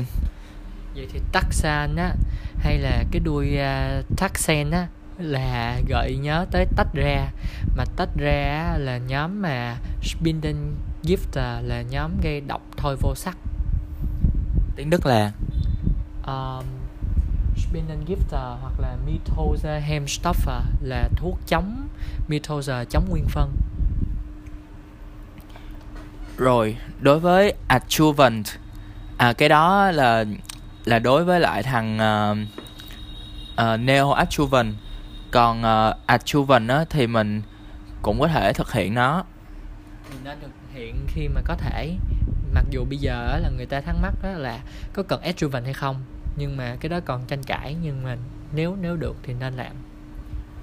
Rồi đối với điều trị mà bảo tồn, thì được chỉ định khi mà có di căn xa, hoặc là trong độ tiến triển với một cái khối u mà không thể cắt bỏ được nữa, hoặc bệnh nhân không chịu được. Hoặc là chống chỉ định của nó là bệnh nhân không chịu cắt. Thì cái hóa trị này thì chủ yếu mình sẽ sử dụng theo phương pháp là ICF, là bao gồm I là epirubicin, C là cisplatin, F thì là 5FU. Rồi ngoài ra trong tất cả những cái liệu trình mà mình hóa trị từ đầu tới giờ, khi nó có dương tính với lại HER2 thì mình phải sử dụng cái thuốc gì? Trastuzumab.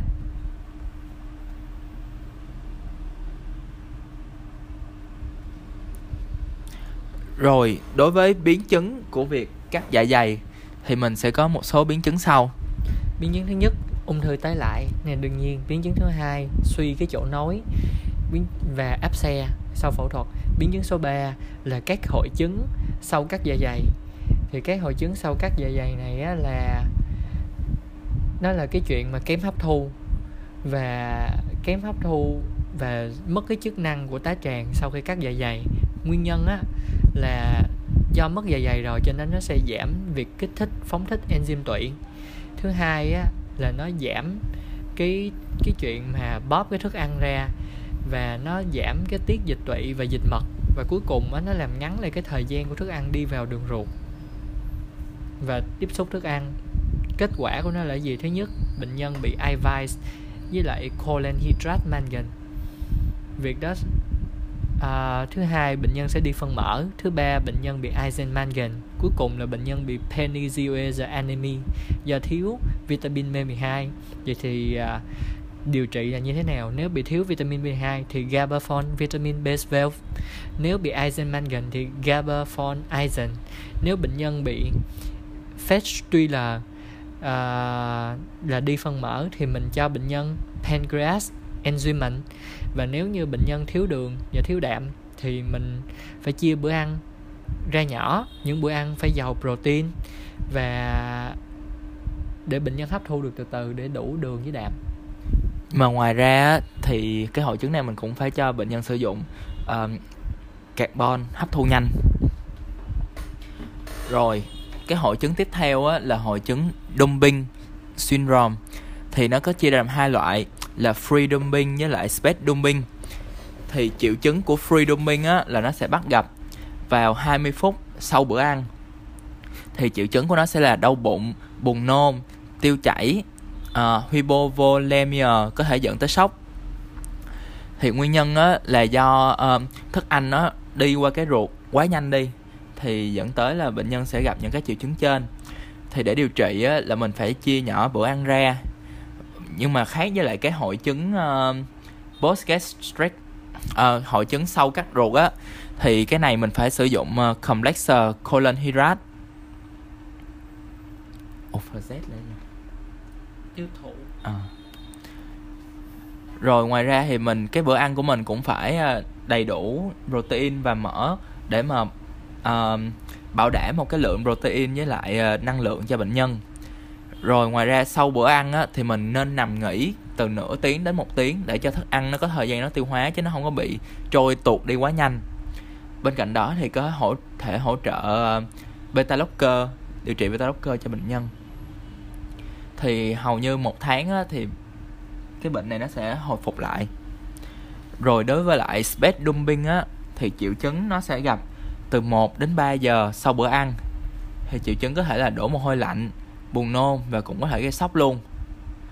Thì nguyên nhân của cái này á, là do nó đại khái là nó cũng sẽ không hấp thu được. Thì cuối cùng nó có thể dẫn tới là tăng đường huyết và làm cho insulin tiết ra, thì gây ra tụt đường huyết lại, và có thể làm dẫn tới tiết nhiều catecholamine luôn.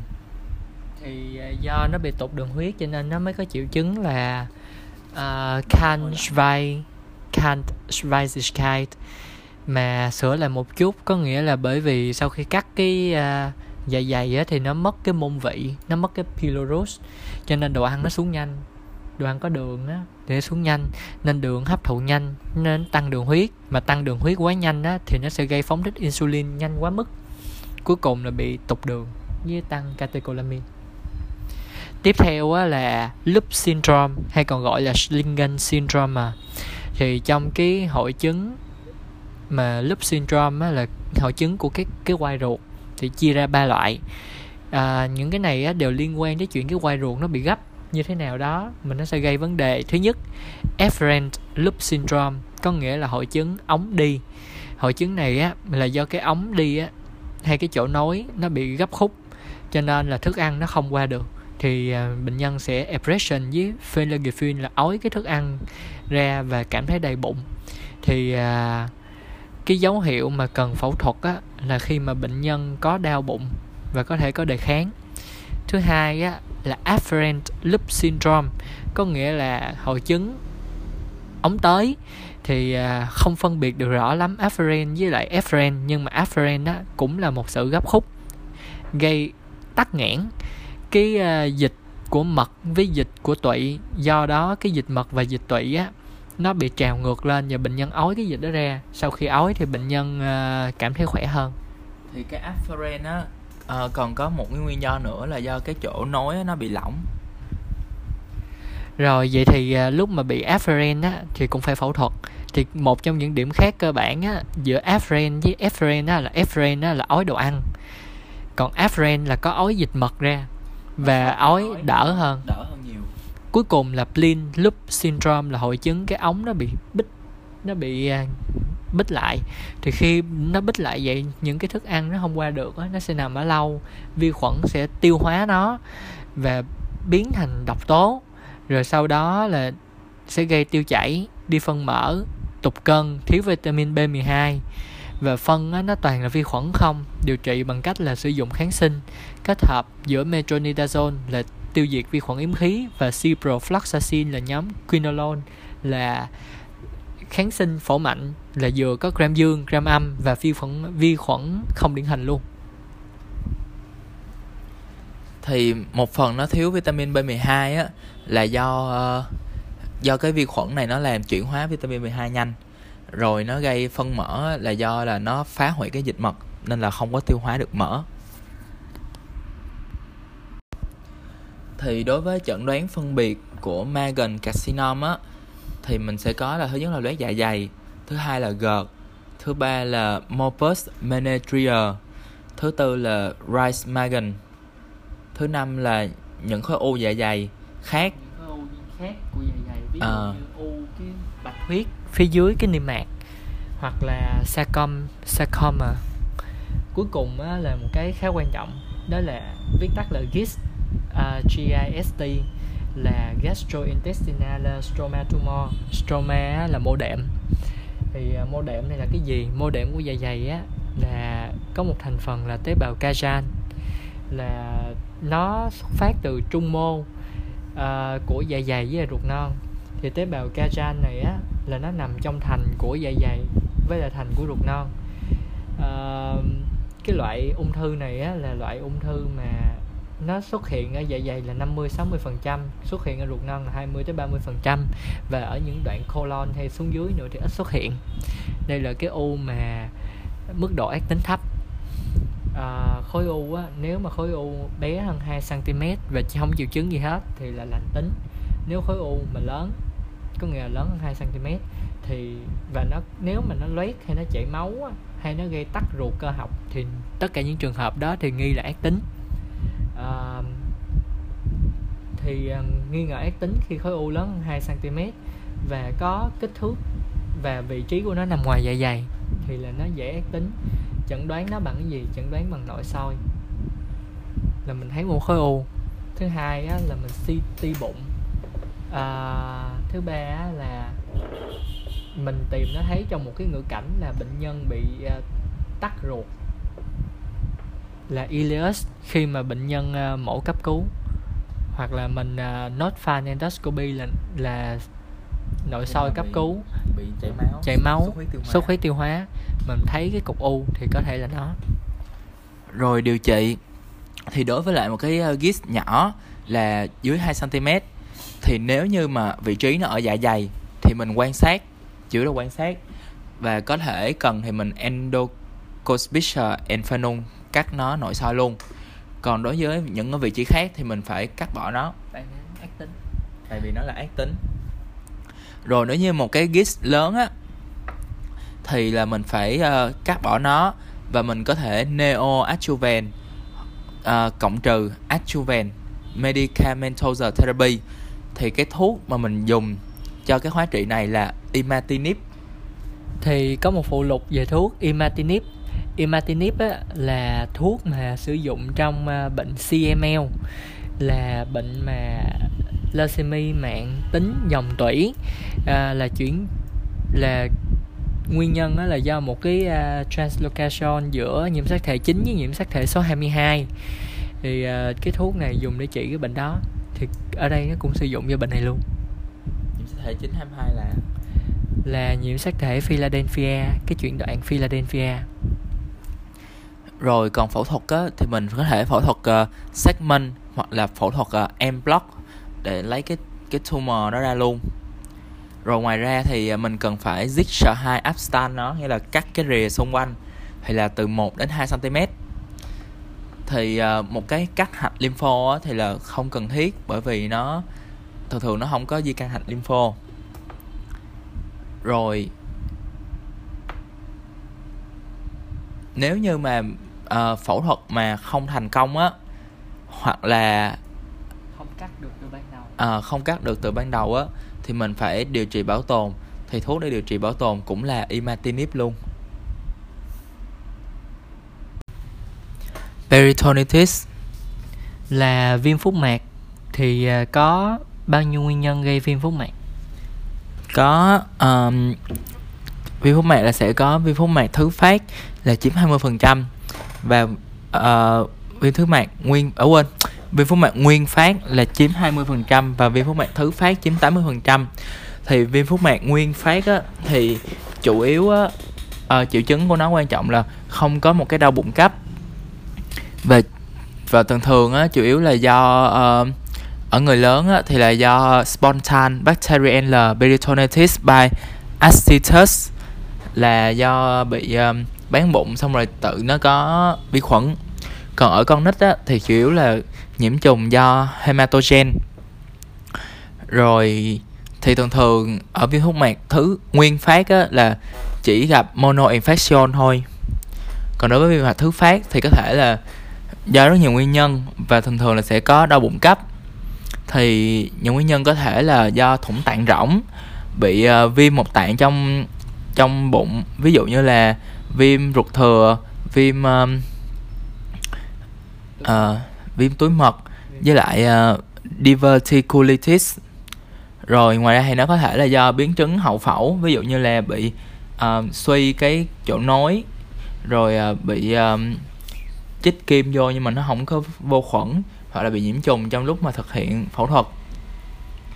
Rồi ngoài ra thì nó có thể do là bị ileus là tắc ruột, hoặc là mesenterial ischemia là bị nhồi máu mạch treo. Rồi nó có thể là bị là do chấn thương, hoặc là bị do viêm phúc mạc do kích thích. Thì viêm phúc mạc do kích thích thì có thể do các tình trạng như là Gallagher peritonitis là do mật nó bị rò ra sau khi mà cắt túi mật, rồi bị rò nước tiểu, hoặc là chảy máu, hoặc là có dị vật, ví dụ như là tooth material là gạt, hoặc là instrumentarium là những cái dụng cụ khác ở trong phẫu thuật. Thì đối với lại viêm phúc mạc thứ phát á, thì là thường thường là sẽ nhiễm trùng mixed infection là cả gram dương, gram âm và kỵ khí. Vậy thì tiếp theo á, là sẽ nói về điều trị của viêm phúc mạc. Thì điều trị của viêm phúc mạc á, thì nếu mà viêm phúc mạc nguyên phát, có nghĩa là trước đó bệnh nhân không có bệnh gì hết mà bị viêm phúc mạc, thì thường á, là do chỉ nhiễm một con, cho nên nó điều trị tương đối đơn giản, đó là xài Cephaba. Còn viêm phúc mạc thứ phát là thường á, diễn ra sau một bệnh ngoại khoa, thì nó sẽ bị nhiễm rất là nhiều con vi khuẩn khác nhau, cho nên á, là có thể có cả vi khuẩn yếm khí, nên thuốc sẽ tương đối phức tạp, chia làm 3 nhóm. Nhóm thứ nhất là viêm phúc mạc mà localized do bị thủng cái tạng ở chỗ nào đó, thì lúc đó điều trị thuốc á, là phải là một cái thuốc phổ rộng dược gram dương, dược gram âm cộng thêm metronidazole. Thì có hai thuốc phổ rộng, có thể chọn là fluoroquinolone là ciprofloxacin, hoặc là Cephaba là ceftriaxone. Đối với phương pháp số 2, ý là đối với trường hợp số 2 là viêm phúc mạc mà gọi là lan tỏa, là toàn thể cái bụng, thì lúc đó phải sử dụng một cái thuốc vừa gram dương vừa gram âm mà mạnh của nhóm penicillin, đó là piperacillin pentazobactam hoặc là carbamazepine. Cuối cùng á, là viêm phúc mạc trong bệnh viện, hoặc là viêm thứ phát hoặc là tam phát, thì lúc đó nó rất có nguy cơ bị nhiễm MRGN với VRE và sepsis. Thì MRGN là nhóm vi khuẩn gram âm đa kháng, thì khi đó cái lựa chọn đầu tiên á, phải là carbamazepine. Nếu như bệnh nhân có septic shock á, thì á, mình lấy cạc ba bên em mình kết hợp thêm tigecilin, bởi vì tigecilin á, là sẽ có tác dụng chống lại VRE với MRGN. Tige là tiger, chống được mấy con đa kháng. Giống như là chúa Sơn Lâm vậy đó, là mấy quỷ kia là chơi hết rồi thì còn có chúa Sơn Lâm là mới chống lại được thôi. Nếu như á, mà bệnh nhân chỉ bị nghi ngờ là bị nhiễm VRE thôi á, mà không có liên quan đến MRGN á, thì có thể mình lấy carbapenem kết hợp với linezolid. Rồi cuối cùng á, phần cuối cùng á, là sẽ nói về chẩn đoán phân biệt của viêm phúc mạc. Thì viêm phúc mạc á, có thể thấy nguyên nhân của triệu chứng của nó là bị đau bụng, có thể đau một chỗ hoặc đau khắp bụng. Thì những cái chẩn đoán phân biệt của viêm phúc mạc á, thì gọi là pseudoperitonitis, là giả viêm phúc mạc, chủ yếu á, là do các bệnh đau bụng cấp. Ví dụ bệnh nhân bị đau bụng liên quan tới đường niệu hay liên quan tới thận thì gồm các nguyên nhân là viêm đại bể thận, sỏi niệu quản, nhồi máu thận, rồi xoắn tinh hoàn hoặc là bí tiểu cấp. Rồi những nguyên nhân á, mà gây đau bụng do chuyển hóa thì có 3 nguyên nhân. Thứ nhất là diabetic ketoacidosis, là gây viêm phúc mạc, gây giả viêm phúc mạc do tiểu đường. Thứ hai á, là bệnh Porphyry, cơn Porphyry cấp. Thứ ba là cơn Addison. Và các nguyên nhân khác là có cơn tán huyết, rồi nhiễm độc trì là Blight Vergiftung, rồi bệnh sốt địa trung hải theo gia đình, và nhồi máu cơ tim cũng có thể gây đau bụng cấp. Ngoài ra còn có một cái viêm phúc mạc nữa còn phải chẩn đoán phân biệt là CABD peritonitis. Thì CABD là viết tắt của Continuous Ambulatory Peritoneal Dialysis, là thẩm phân phúc mạc ở trong bệnh viện. Thì khi thẩm phân phúc mạc ở trong bệnh viện thì nó cũng có thể gây ra nhiễm trùng phúc mạc luôn. Thì trước khi mà mình chẩn đoán thẩm phân phúc mạc, chẩn đoán viêm phúc mạc và thẩm phân phúc mạc á, thì mình phải loại trừ hết tất cả các nguyên nhân ngoại khoa thì mình mới được phép chẩn đoán là do là CABD.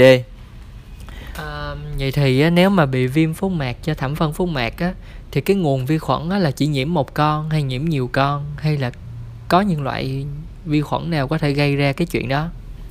Thì nó có thể bị nhiễm từ rất là nhiều nguồn, có thể cả ram dương, có thể cả ram âm, rồi có thể cả bị những con nấm luôn, hoặc là bị những con mà đa kháng luôn. Vậy thì cái điều trị của nó cũng tương đối là giống với lại cái điều trị của viêm phúc mạc bình thường. Và ngoài ra nó còn có cái triệu chứng của CABD peritonitis là cái bao dịch lọc á, bao dịch lọc mà qua cái thẩm phân á, thì cái bao đó lúc mà nó sẽ bị đục, nghĩa nó gọi là trigger. Ileus có nghĩa là tắc ruột. Thì ileus sẽ có hai loại là mechanical ileus hoặc là paralyzer ileus, nghĩa là một cái là tắc ruột cơ họng, một cái là tắc ruột do thần kinh. Thì hỏi mechanical ileus là có những nguyên nhân nào? Thì một á, là trong cái lòng ruột nó bị tắc thì do khối u trong lòng ruột, rồi là do sỏi hay là sỏi phân trong lòng ruột, hay là do cái đoạn ruột nó lồng vô nhau là invagination, hoặc là do dị vật ở trong ruột. Rồi cuối cùng là sỏi mật trong ruột. Đối với con nít á, mà có cái cục ở trong lòng ruột gây tắc ruột thì có thể là phân su, là meconium ileus, là tắc ruột phân su, hoặc là damatresi, có nghĩa là ruột nó bị bít lại. Ngoài ra là có thể tắc ruột do chèn ép từ bên ngoài. Thì chèn ép bên ngoài là gì? Thứ nhất là sự dày dính sau khi phẫu thuật, còn gọi là predanilius, là tắc ruột do dày dính. Thứ hai, incarcerata lysanhani, có nghĩa là thoát vị bệnh mà gây thắt cái ruột lại, có nghĩa là thoát vị nghẹt, dạng thoát vị nghẹt. Rồi có thể là do phúc mạc bị ung thư, nó chèn ép từ bên ngoài vô trong gây tắc ruột.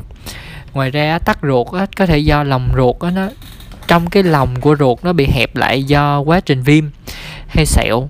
Thì quá trình viêm sẽ xuất hiện trong những bệnh ruột viêm, ví dụ như morbus Crohn hoặc là diverticulitis là viêm túi thừa. Và ngoài ra là còn có các khối u ở trong thành ruột nó lồi vô trong là GIST, có nghĩa là gastrointestinal stromal tumor, là khối u mô đệm của đường ruột. Ba dạng đặc biệt của tắc ruột do mạch máu là gì? Thì ba dạng đặc biệt của tắc ruột do mạch máu thì cũng là thuộc vào cái tắc ruột cơ học luôn. Thì có thứ nhất là invagination là tắc là lòng ruột, rồi volvulus là xoắn, rồi Gefäß strangulation nghĩa là mạch máu nó bị thắt lại. Rồi về độ thường gặp thì duodenum nghĩa là ruột non là chiếm 80% trường hợp trong tắc ruột cơ học, và nguyên nhân chủ yếu thường thường là do dày dính sau phẫu thuật hoặc là do thoát vị. Còn tắc ruột do ruột già thì nguyên nhân chủ yếu là do malignant bladder stenosis nghĩa là tắc do khối u hoặc là do cái quá trình viêm như là morbus Crohn hoặc là diverticulitis. Rồi đối với lại paralytic ileus thì có những dạng nào? Đối với paralytic ileus thì có dạng nguyên phát và dạng thứ phát. Dạng nguyên phát là bệnh nhân bị morbus hirsbrum, nó là bệnh mà trong thành ruột nó không có cái hạch thần kinh cho nên là nó không có co bóp được. Thứ hai là bệnh cơ là myopathia, và các loại bệnh secondary forming là bệnh thứ phát mà gây liệt ruột. Đây là loại thường gặp nhất. Thứ nhất là liệt ruột do phản ứng, là sau khi bệnh nhân bị chấn thương hoặc là bị viêm ruột hay là sau phẫu thuật hay là sau khi bị đau vân vân thì những cái loại đó nó làm liệt ruột phản ứng. Loại thứ hai mà làm liệt ruột là do rối loạn điện giải. Thì có hai rối loạn điện giải gây liệt ruột, một là hạ kali, hai là tăng canxi máu. Rồi bệnh nhân có thể bị liệt ruột do thuốc, ví dụ như đặc biệt nhất là opioid. Ngoài opioid thì nếu sử dụng thời gian dài laxantin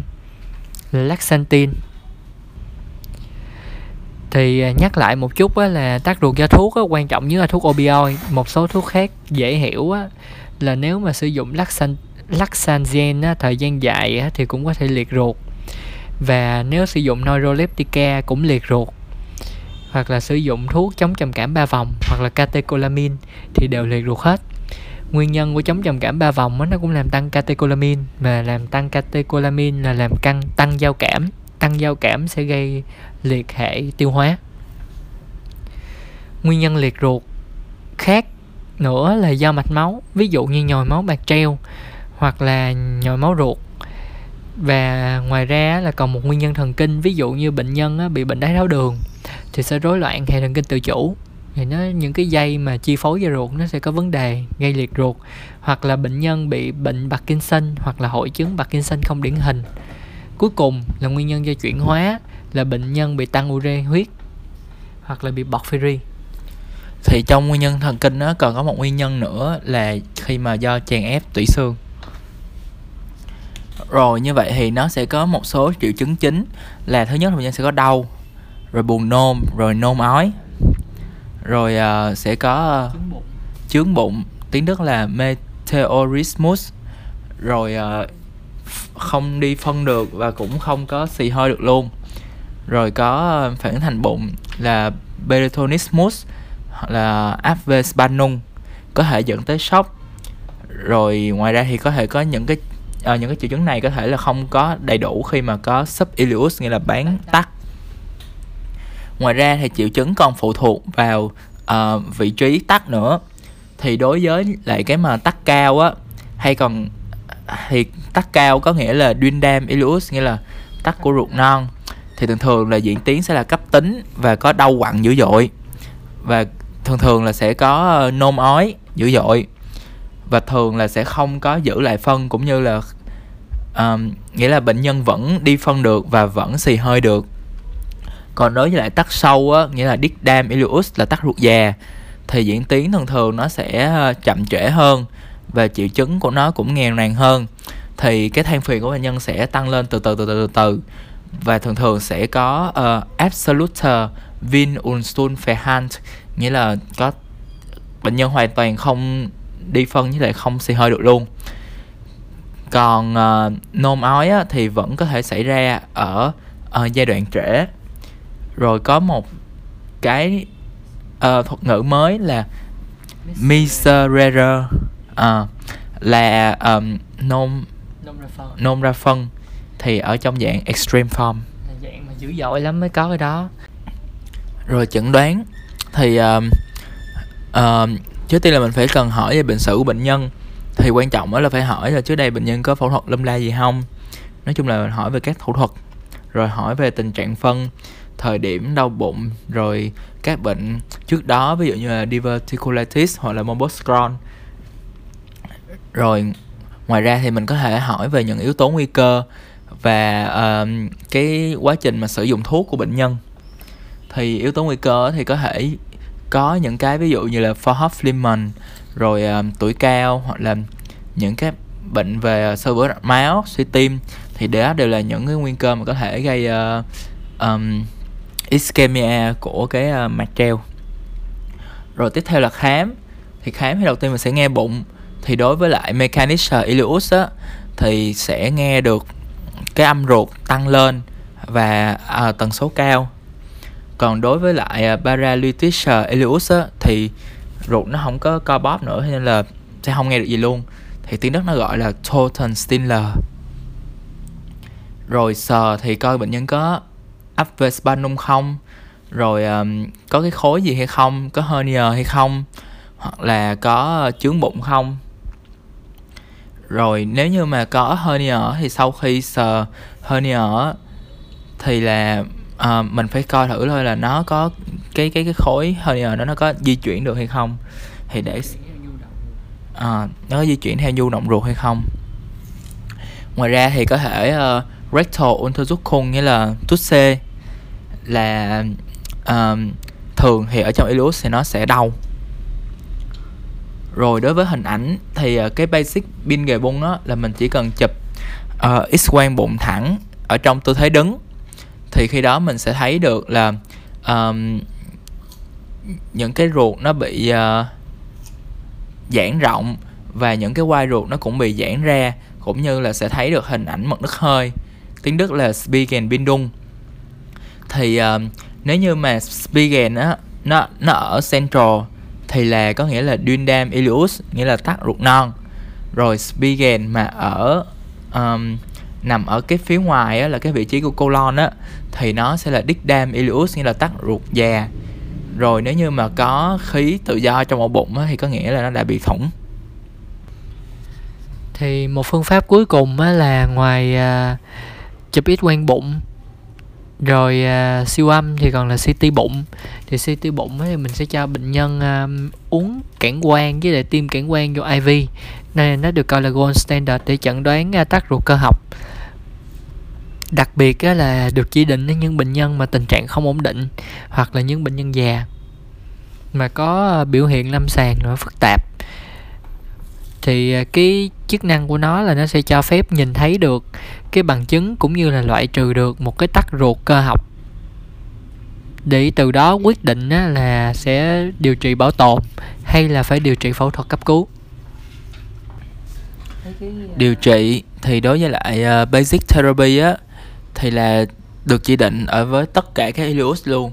Thì đầu tiên như mình phải truyền dịch cho bệnh nhân, xong rồi phải kiểm soát điện giải của nó. Thì tùy cái điện giải nào á, thì mình điều trị cái đó. Còn đối với lại cái truyền dịch á, thì sẽ truyền crystalloid phone electroly luezung. Rồi cho nó thuốc giảm đau thì sẽ sử dụng NSAID, là nhóm thuốc là metamizole. Rồi đặt xong dạ dày đối với những bệnh nhân mà có ói và không cho bệnh nhân ăn. Rồi điều trị kháng sinh khi mà có sepsis hoặc là có dấu hiệu của nhiễm trùng. Rồi đối với lại paralytician ileus thì mình có thể điều trị bảo tồn. Thì điều trị bảo tồn nó có một phương pháp nó gọi là gastrografin passage, nghĩa là mình sẽ cho chất cản quang vô cái xông dạ dày và sau đó mình chụp x-quang bụng 24 đến 48 giờ để mà mình theo dõi nó. Rồi ngoài ra thì mình có thể cho nó một cái prokinetica, nghĩa là thì đây là cái thuốc để mình để cho nó co ruột lại, kích thích nhu động ruột cho nó co bóp lại. Thì nó sẽ chống chỉ định đối với lại mechanism ileus, tại vì mechanism ileus là nó đã không đi được rồi mà còn cho nó bóp nữa thì nó có thể sẽ dẫn tới thủng ruột luôn. Thì thuốc á, mình sẽ kết hợp giữa metoclopramid là thuốc chống ói và neostigmin. Thì neostigmin là thuốc sẽ làm tăng co cơ, thì nó sẽ giúp co bóp nhu động ruột lại. Rồi đến khi mà bệnh nhân có rối loạn làm trống dạ dày á, thì có thể mình sẽ cho erythromycin. Rồi bên cạnh đó mình còn phải phòng ngừa nhịp nhanh tachyphylaxia. Rồi đối với điều trị mechanis ileus thì dĩ nhiên là mình phải phẫu thuật rồi. Thì phẫu thuật á, là trong vòng 6 tiếng thì phải có một cái chỉ định phẫu thuật tuyệt đối đối với lại thứ nhất á, là absolution passage stop, nghĩa là bị tắc mà hoàn toàn luôn. Thứ hai á, là gefäß strangulation, nghĩa là bị thắt cái mạch máu. Rồi có thể là tiếp theo á, là ischemia là thuyên tắc. Rồi cuối cùng á, là khi mà bệnh nhân có những cái bệnh nặng. Thì cái phương pháp phẫu thuật á, thì là mình sẽ thực hiện phẫu thuật theo cái KRK. Còn đối với lại điều trị bảo tồn mà đối với lại mechanism ileus á, thì là khi mà không có một cái chỉ định, không có những cái chỉ định phẫu thuật tuyệt đối á, thì mình có thể điều trị bảo tồn cho bệnh nhân. Thì mình cũng có thể làm gastrografin passage, rồi cũng phải bù đủ dịch cho bệnh nhân và phải kiểm soát clinics của nó.